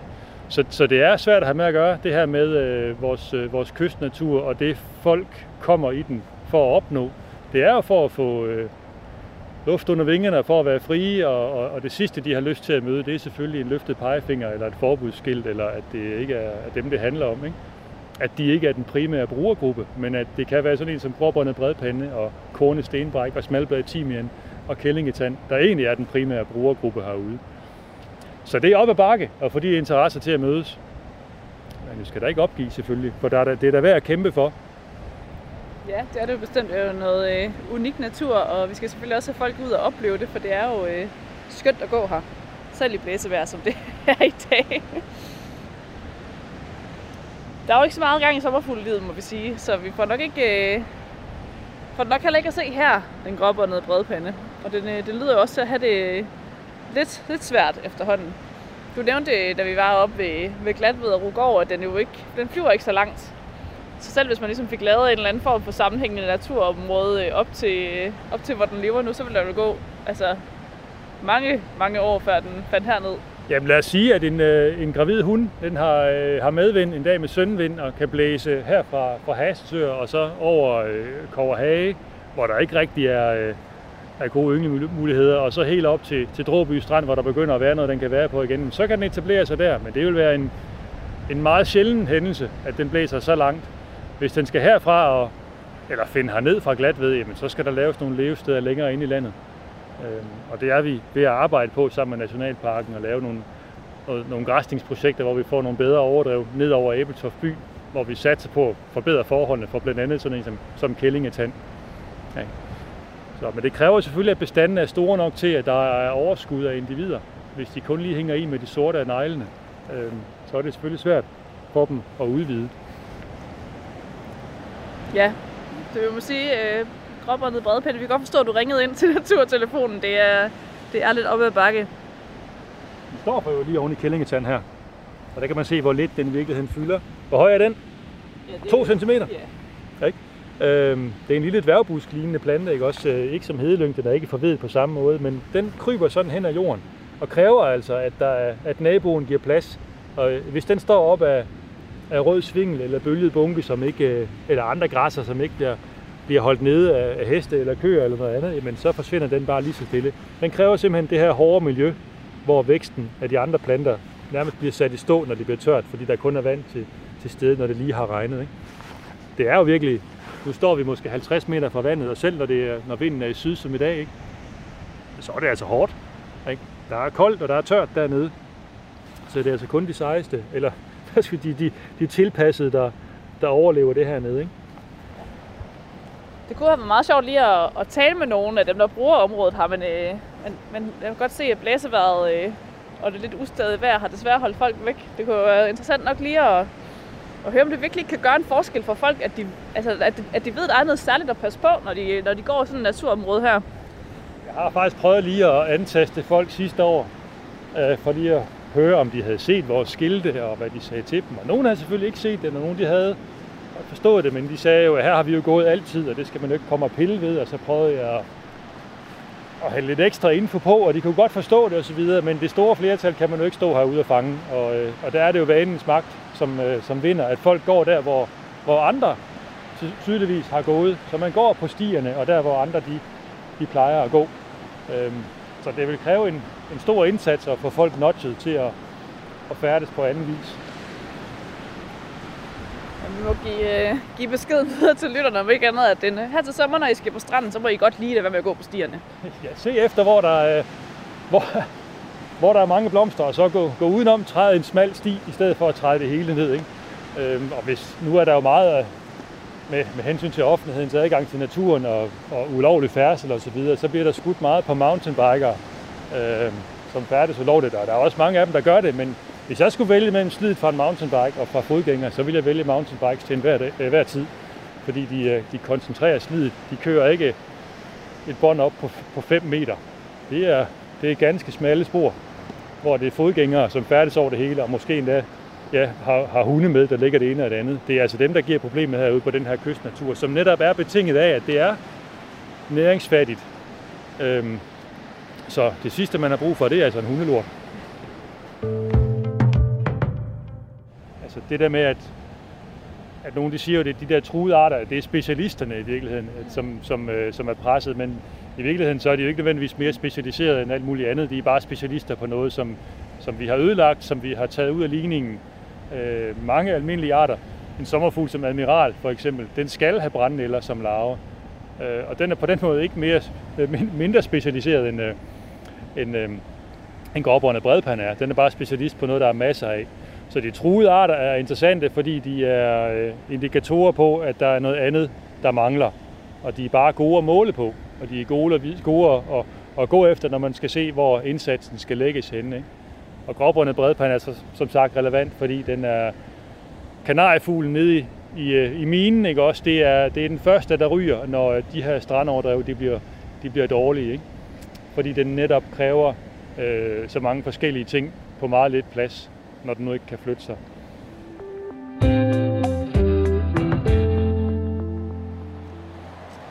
Nu går vi jo øh, vidderligt her mellem, øh, mellem rynkede rosebusken, og vi har, øh, har sommerhuset øh, liggende lige her, klods op og ned af os nærmest. Så det er jo, øh, man kan sagtens fornemme forskellen fra det sted, vi gik før, med de, med de lidt mere store åbne vidder, og så til det her øh, noget mere pressede. Jeg kan godt føle sig lidt klemt. Jeg kan godt forstå, hvis den øh, sommerfugl har lidt svært ved at finde plads her.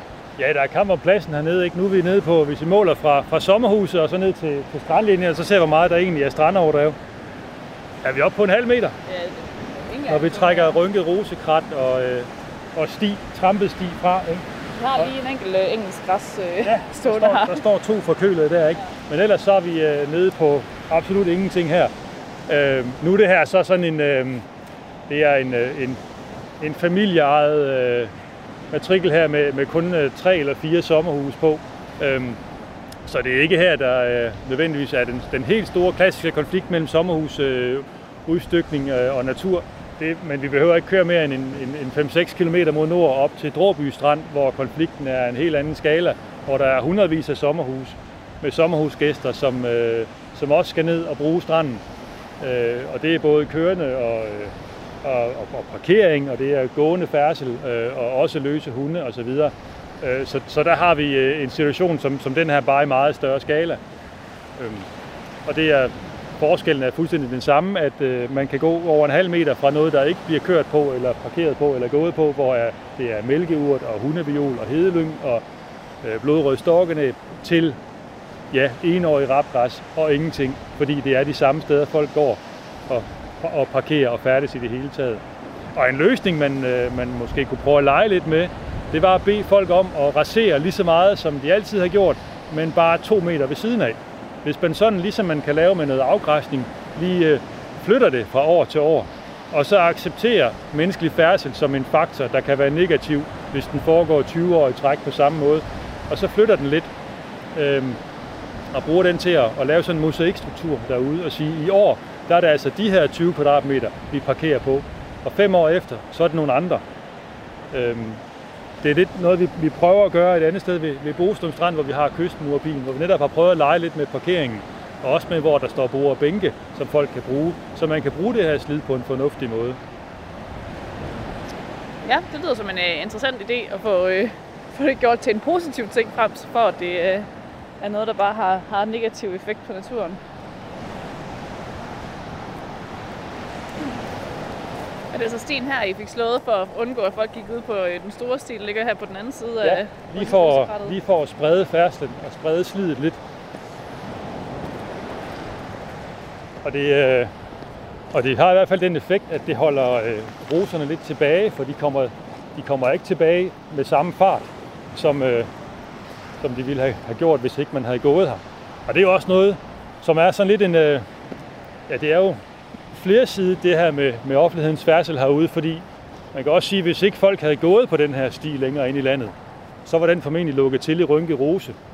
Øh, For det er noget af det, der kan begrænse den, det er, hvis, hvis folk går og slider og træder den i stykker. Så, øh, så færdslen kan bestemt også være, være en, positiv, øh, en positiv påvirkning, hvis man, øh, hvis man lige sørger for at, at kontrollere den, og den ikke tager overhånd. Sølvpotentil står, nej, det var krybende potentil, men op på stien ser vi den her sølvpotentil, den her lille blomsterplante, som er øh, larveplante for, øh, for en anden sjælden bredpande, der hedder spættet bredpande. Vi ser, vi den. Den står her med de helt hvide bladundersider. Det er sådan en, som, som står steder, som får rigtig mange tæsk. Øhm, og jeg sagde før, at hvis det her område det nu fik, øh, det fik fred, nu er der blevet slidt godt i bund her, ned ind til, til sandjorden. Hvis det her område, hvor folk går nu, hvis det fik fred 1, 2, 3 år, så kunne det blive et blomstermylder. Simpelthen fordi der er så mange af de her blomsterplanter, som egentlig godt vil have slidet. Og hvis der bare kunne nøjes med at blive slidt en gang imellem, så man efterlignede den her flok af vildheste eller bisonokser, der kommer og slid, slid hul, og så aldrig kom igen, så vil meget være nået. Så en styring af slidet vil faktisk kunne, øh, kunne give rigtig meget. Så hvis vi kunne flytte al den her færdsel to meter til siden fra år til år, og lave sådan en mosaik af forskellige øh, tilgroningsstadier og forstyr- forstyrrelsesstadier, så tror jeg meget var nået. Men det er altså en udfordring, det der med at, at få flyttet folk, når de er, når de er på tur ude øh, i deres sommerhusområder. Ja, som du siger, øh, vanens magt, det, det tager lang tid at ændre folks vaner.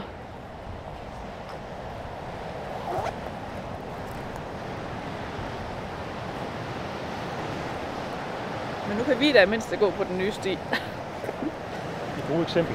Ja.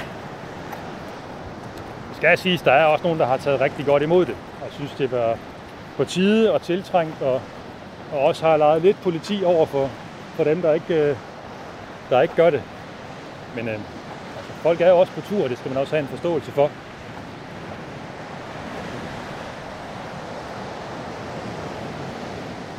Det har jo ikke øh, nødvendigvis været øh, en øh, succestur med, øh, med fund af den her gråbåndede bredpande. Vi har i hvert fald fået talt en hel del om, øh, om de forhold, der skal være, ja, der skal være til stede for, at den, øh, den kan findes. Så hvis vi sådan lige øh, skal runde af og bare sådan lige sådan samle lidt op på, øh, på det, vi har talt om, Lars. Hvad er det så det vigtigste for sådan en art som den gråbrødende bredpande? Jamen, det er jo en art, som, som sagt kræver, at, øh, at der er tilpas mange blomster til stede, når den flyver der i, øh, i maj måned. Øh, og så skal der være de her forhold, som gør, at den her kællingetand, som den lever af som larve, at øh, den også er til stede i tilpas store mængder. Og det vil sige, at øh, der skal være så meget slid og forstyrrelse i området, at øh, den her kællingetand kan, kan etablere sig, og det hele ikke lukker til i græs. Men der skal heller ikke være mere slid, øh, end at der stadigvæk er blomster. For meget slid, så er der ikke nogen blomster der, hvor, hvor de voksne flyver, og for lidt slid, så går det hele til det græs, og så er der ikke noget kællingetand til larverne. Så det er det der forstyrrelsesregime, som er, helt afgørende for sådan en som, øhm, som gråbåndet bredpande. Og det er jo der, hvor man øh, har haft det med den naturlige afgræsning, sådan i evolutionært perspektiv, ikke? og med de andre forstyrrelser, der har været med, med brand og erosion og så videre. Men det er jo det, man har taget ud af rigtig meget af, forvaltningen, også fordi at mange af de her ting, der giver de forstyrrelser, de ikke øh, passer ind med det, vi ellers vil med arealerne. For eksempel kan det være svært at lave den rigtige afgræsning, når vi er ude ved, ved kysten, fordi at der er så mange andre interesser med forhold til, til tilgængelighed og, og andet med, øh, med folk, der også skal have lov til at komme ud i naturen, når vi er ude i kysten. Så der er modsatrettede interesser, og det er svært at få de ender til at mødes. Det er det helt sikkert. Vi er trods alt blevet meget klogere nu, synes jeg. Ikke med på den her øh, art. Så, øh, så tak Lars, fordi du ville tage os med på tur Det var så lidt. og vise os lidt af Djursland. Og så må vi håbe, at øh, Rasmus hjemme i studiet også lige øh, får øh, givet den her art lidt første hjælp. Ja, og det var ikke vores skyld, vi ikke fandt den. Nej, det var vejret.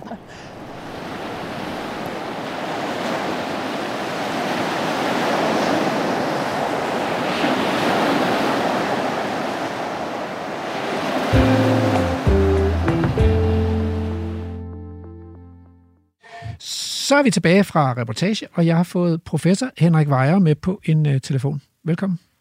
Tak skal du have, Rasmus. Øhm, og Henrik, det handler om kysternes natur. Og nu har vi været, jeg har talt med en masse eksperter her, de siger alle sammen, at gråbåndet bredpanden, som er dagens art, den vil gerne have øh, forstyrrelser, lysåben, bar, bund med naturlig dynamik, store græsne dyr ude ved kystzonen. Og så jeg tænker jeg vil spørge dig, bliver det nemt øh, for gråbåndet bredpanden at få opfyldt de behov ude ved de danske kyster? Ja, det, det er et opfattende spørgsmål. Og øh, vi har jo en hovedudfordring ved de danske kyster. Det er jo, at en stor del af vores kyst bliver brugt til friluftsliv. Mm.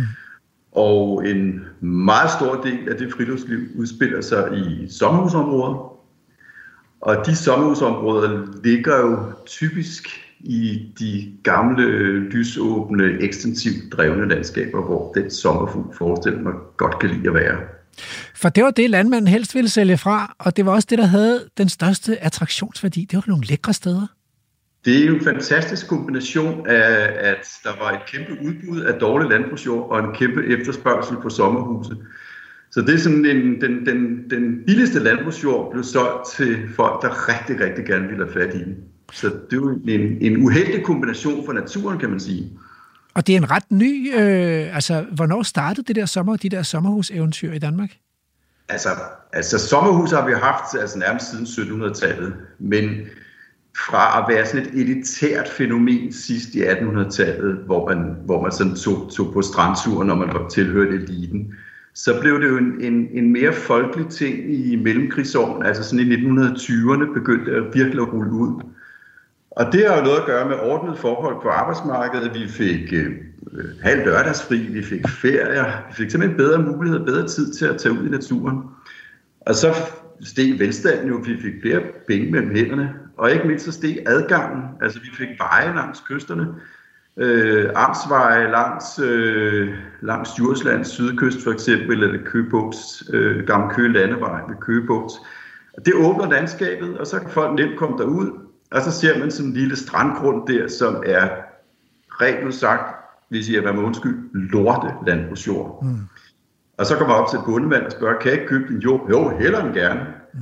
Og så ligger der snart et sommerhus, som i starten var en lille knaldhytte, mm. og som i dag måske er på 120 kvadratmeter med træk og slip og jacuzzi og det hele. Ikke? Og så lukker man landskabet, mm. og det hele bliver bebygget og beplantet, og så ryger den der lysåbne natur. Altså det, det er sådan set standardudvikling.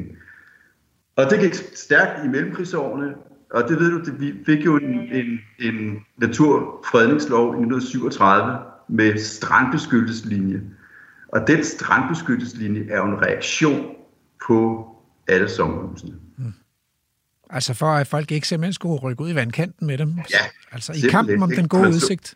Simpelthen, altså kampen, kampen om adgangen, altså adgangen til stranden, adgangen til kysten, øh, den blev jo kompromitteret af, at der blev bygget alle de her sommerhuse. Og så fik man reaktionen i 1937, at i, i første omgang, de første 100 meter af kysten var beskyttet mod bebyggelse. Det er derfor, vi har den bestemmelse. Men, og så, så men- skal jeg jo lige sige, efter 2. verdenskrig gik det jo så rigtig, rigtig stærkt Ja. med sommerhusene. Ja, jeg kan huske, min farmor og farfar, de havde jo en folkevogn.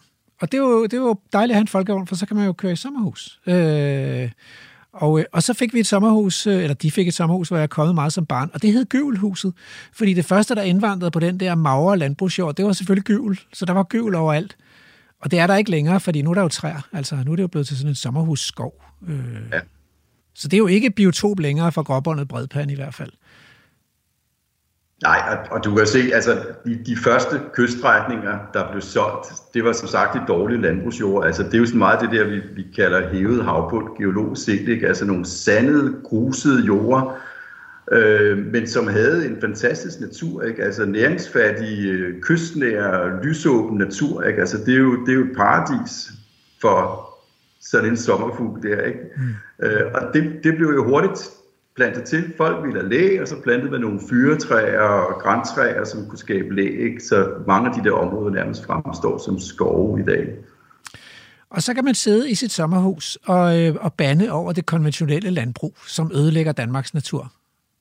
Det er sådan lidt paradoxalt, ikke? Jo. Men øh, Lars Broen fortæller jo i reportagen om, at han, øh, han har noget besvær med at overbevise de her sommerhusejere om, at de ikke skal, skal jogge den sidste del af strandoverdrevet ned, øh, når de er ude og lufte deres hund, men måske kunne gå lidt ved siden af, så de ikke bare går det samme sted hele tiden. Men når han så sætter skilte op, eller lægger sten ud, eller sådan noget, så bliver de der skilte smidt i havet, og stenene bliver rullet ned på stranden, fordi der er ikke nogen, der skal komme og bestemme, hvor vi skal gå, og vi plejer at gå her, og så videre, så videre. Så det der med at, at regulere sådan nogle sommerhusejere der, hva, hva, altså, er det bare umuligt at Sisyfos arbejde, eller hvad tænker du om det?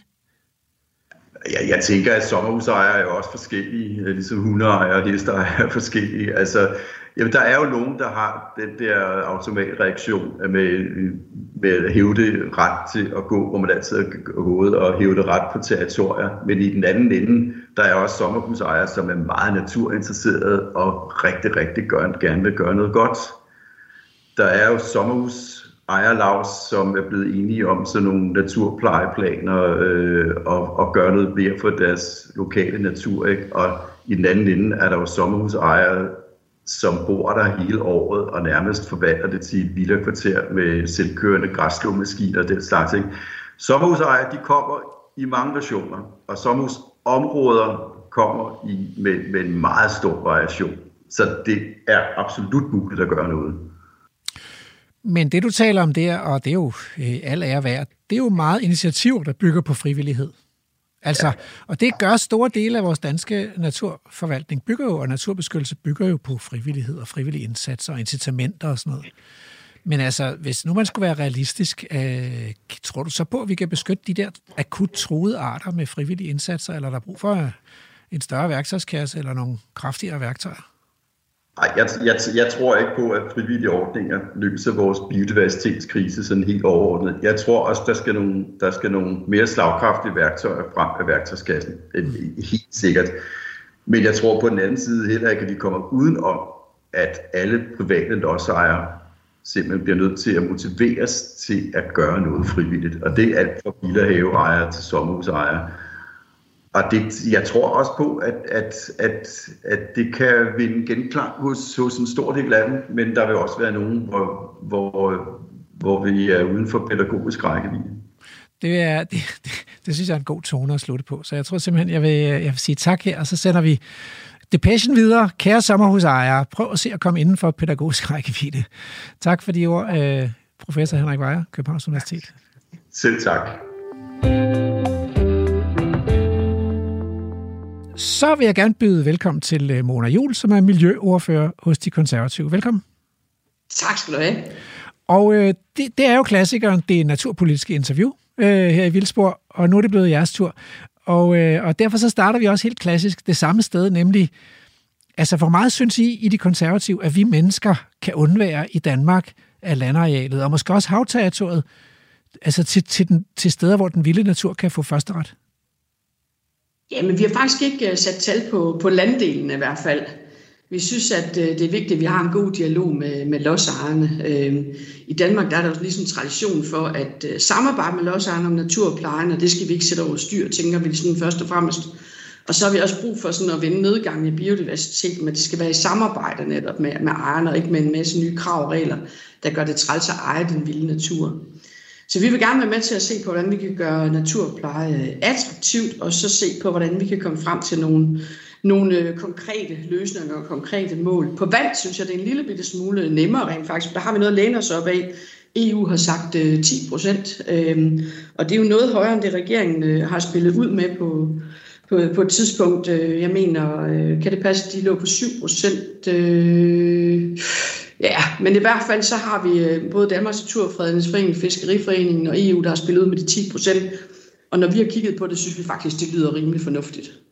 Okay, Øhm, og der kan man også bedre bestemme, fordi der er ikke nogen, der ejer på den måde af, af havterritoriet, jo ikke udmatrikuleret. Ja. Det er jo rigtigt Ja. nok, at der er jo nogen, der ejer landjorden.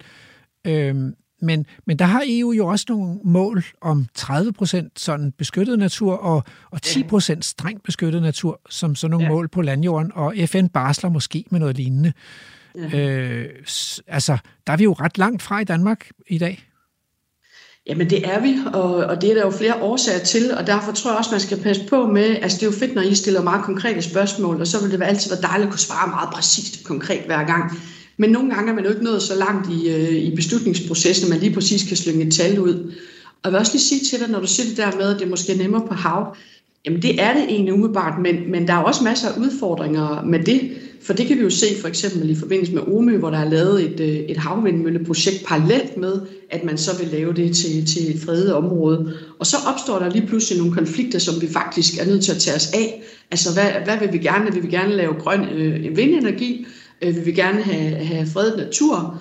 Og, og derfor kommer vi jo til i den her fase, vi er i nu, øh, også i Danmark, øh, og, og skal have masser af dialog om, hvordan vi egentlig får, får, ja, får gjort tingene på bedste vis.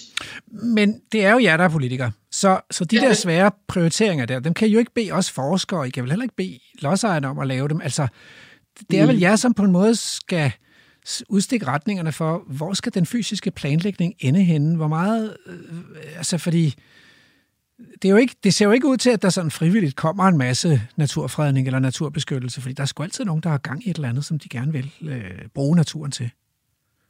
Jamen, det er der ikke nogen tvivl om. Og, øh, og nej, det er bestemt heller ikke for at løbe for ansvaret, at, øh, at jeg siger det på den måde, men nogle gange skal man bare bruge mere tid på tingene. Og det har vi jo set øh, i politiske forhandlinger, kan det gå meget hurtigt. For eksempel gik det ufattelig hurtigt med 2025-målet, lige pludselig tog kun en time for regeringen støttepartierne. Og nogle gange så har vi altså bare behov for at, at dykke ordentligt ned i det. Mm. Og jeg tror bare, at, at øh, det er jo ikke sådan, at, at man, skal, man skal trække noget i langdrag, fordi naturen har brug for, at vi træffer nogle beslutninger. Men der er også nogle ting, som ikke er undersøgt ordentligt endnu. Og derfor har vi også behov for at, øh, at gå i en nærmere dialog på, hvordan vi skal nå øh, øh, flere naturområder på land. Okay, så flere naturområder, men ikke et endeligt tal, hører jeg dig sige. Nej, nej men, ikke lige herfra. Men så kunne jeg godt tænke mig at spørge, fordi øh, sådan som det tegner, så er naturen jo lidt sådan halvhjertet beskyttet. Man kan i dag finde... Nej, hvad mener du med det? Jamen, jeg mener, man kan finde nationalparker og Natur 2000-områder, hvor, hvor det er fuldt ud lovligt at fælde alle træerne, alle de gamle træer. Man, bare man planter et nyt ungt træ. Men, men de truede arter, de lever jo i og på de der gamle træer. Så man kan jo faktisk fuldt lovligt inde i stærkt beskyttede naturområder i dag, øh, hvad kan man sige, ødelægge naturen. Så det, det peger jo på, at, at naturen er sådan lidt halvhjertet beskyttet. Altså selv de steder, hvor vi peger og siger, her er der natur, så er naturen faktisk ikke effektivt beskyttet. Og, og I politikere er jo lovgivere, så det er jo jer, der ligesom står for den der lovgivning. Så tænker I, at, at den danske naturbeskyttelse er tilstrækkelig? Altså, øh, og er der overhovedet nogle steder, vi kan kalde strengt beskyttet i, i EU's forstand i Danmark i dag? Jamen, men altså det, der er jo ikke nogen tvivl om, at, at øh, naturen har, lider jo under, at vi har truffet øh, beslutninger for sent og stadigvæk ikke er klar til, til mange af de konsekvenser, det jo så har. Det er jeg da fuldstændig enig i. Og hvis man spurgte dyrene for eksempel, så, og ligesom satte dem for bordenden, så vil det jo også være nogle andre konklusioner.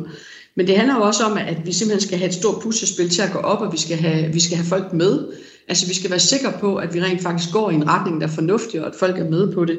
Men, men altså naturen kommer først, og, og dyrene kommer først. Det, det kan ikke rigtig være anderledes. Jeg sad i øh, en overrække i Verdensnaturfondens bestyrelse, og jeg må bare sige, at nogle af de eksempler, jeg har, jeg har set igennem min tid, blandt andet der, er jo et tegn på det, du siger, at vi politisk ikke får, får truffet øh, hurtigt nok beslutninger, og ikke får, får lavet dem konkrete nok. Og det er jeg selvfølgelig helt klart øh, bevidst om også, øh, at, at, øh, at det er vores ansvar. Og jeg synes, vi er godt i gang.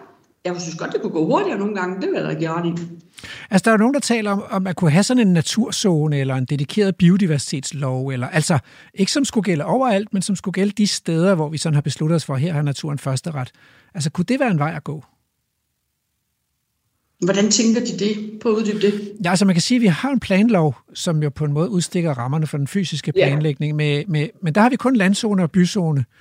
Og der er jo sådan lovgivning knyttet til, hvad man må i landzonen og hvad man må i byzonen, men, men vi har jo ikke nogen naturzone i, i planloven, så vi har ikke rigtig lavet en, en plads eller en placeholder til de der steder, hvor vi så beslutter os for, at naturen har første ret i dansk lovgivning.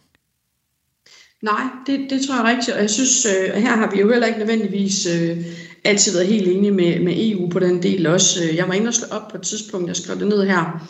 Altså, øh, vi synes jo for eksempel på et tidspunkt, EU gik for vidt, da de øh, i en eller anden vejledning til biodiversitetsstrategien samlede en jagt med minedrift. Mm. For eksempel ved at sige, at det hverken kunne være jagt eller minedrift i strengt beskyttede områder. Og jo vist, altså det kan man sige, det er måske forståeligt, at der ikke skal være minedrift, men man bør også kunne gå på jagt. Og der, der har jo været nogle udfordringer der, og jeg ved ikke, jeg kan ikke huske, hvordan Værmelin tog den ned egentlig. Øhm, hvordan den egentlig endte der, øh, det, har, det, kan, det kan vi sikkert slå op på jægerforbundet. Men det er, jo nogle af de, det er jo nogle af de udfordringer, der opstår. Derfor er det, derfor er det ikke bare simpelt og enkelt. Øh, og jeg tror bare, man er nødt til at sige, at det er et kæmpestort puslespil, der skal gå op i en højere enhed. Biodiversitet og, øh, og økosystemer er ikke noget, der bare lige kan, der kan fixes i sådan et øh, forhandlingsrum ret tit. Det er noget, der kræver enormt meget viden, og øh, nu for eksempel, hvor vi forhandler landbrug, øh, klima på landbrug, jamen nu skal vi have øh, møde nummer 37 i dag for eksempel, fordi vi simpelthen er nødt til at blive klædt ordentligt på i forhold til at træffe nogle øh, ordentlige øh, politiske beslutninger. Og det er det samme, når du spørger sådan omkring, jamen hvordan kan vi egentlig sikre det? Jamen så har vi brug for, for at, øh, at du og andre øh, klæder os på til at træffe nogle rigtige beslutninger. Jeg tror roligt, jeg kan sige, at vi kommer gerne til møde nummer et øh, om naturbiodiversitet. det lyder godt. Men hvad hedder det? Altså, altså, man må jo ikke gå på jagt i nationalparker, øh, altså, i, altså i Yellowstone og sådan noget. Det tror jeg ikke, man må. Så er, er det ikke okay, at der er nogle steder, man ikke må gå på jagt? Jo, det tror jeg sådan set godt, at man kan blive enige om. Ja. Øh, og, og jeg synes bestemt også godt, man kan, man kan sige det. Jeg synes, øh, vi har jo sådan et lidt, øh, lidt specielt forhold til, til, til dyr i Danmark. Der er nogen, der må være der, andre, der ikke må være der. Øh, jeg kan huske, at, øh, at jeg har set sådan en lille video på et tidspunkt, hvor, øh, hvor vildsvinene de hoppede over det hegn, der blev lavet ved grænsen. De kan jo springe ret højt, og jeg kunne ikke være med at sidde og grine af det, at vi tror altid, at vi sådan kan sidde og takle ting, og så kan man sidde på Christiansborg og beslutte, at nu skal der et hegn op. Men det er, det er dyrene jo ligeglade med. Øh, og jeg synes, ja, det er bare et rigtig godt symptom på, at man, man let kan komme til at sidde og lave noget politik, der er lidt noget bagl i forhold til naturen. Men, men øh, jo, selvfølgelig kan der være områder, hvor man ikke nødvendigvis skal jage. Okay, så, så her til sidst, hvad tænker I i de konservative? Ligger vi på det rigtige ambitionsniveau, eller skulle der sættes flere penge af? Fordi hvis man vil reservere plads til, til vildere natur, så, så er der jo nogen, der skal afstå nogle af deres interesser, og så, skal man jo, så vil de jo gerne have en erstatning.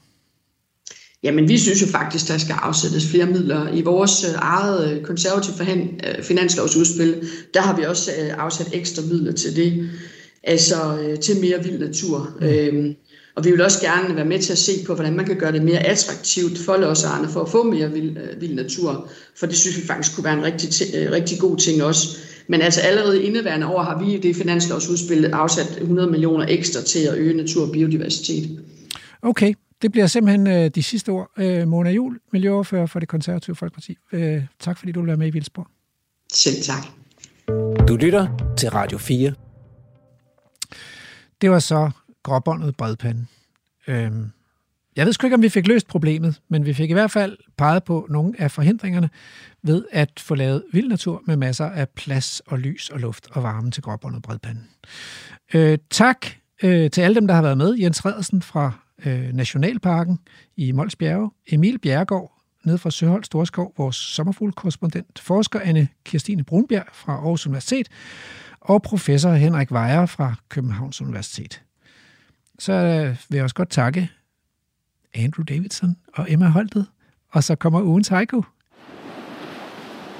Smutter over sten på Kællingetandstrande. Glemt og jogget på.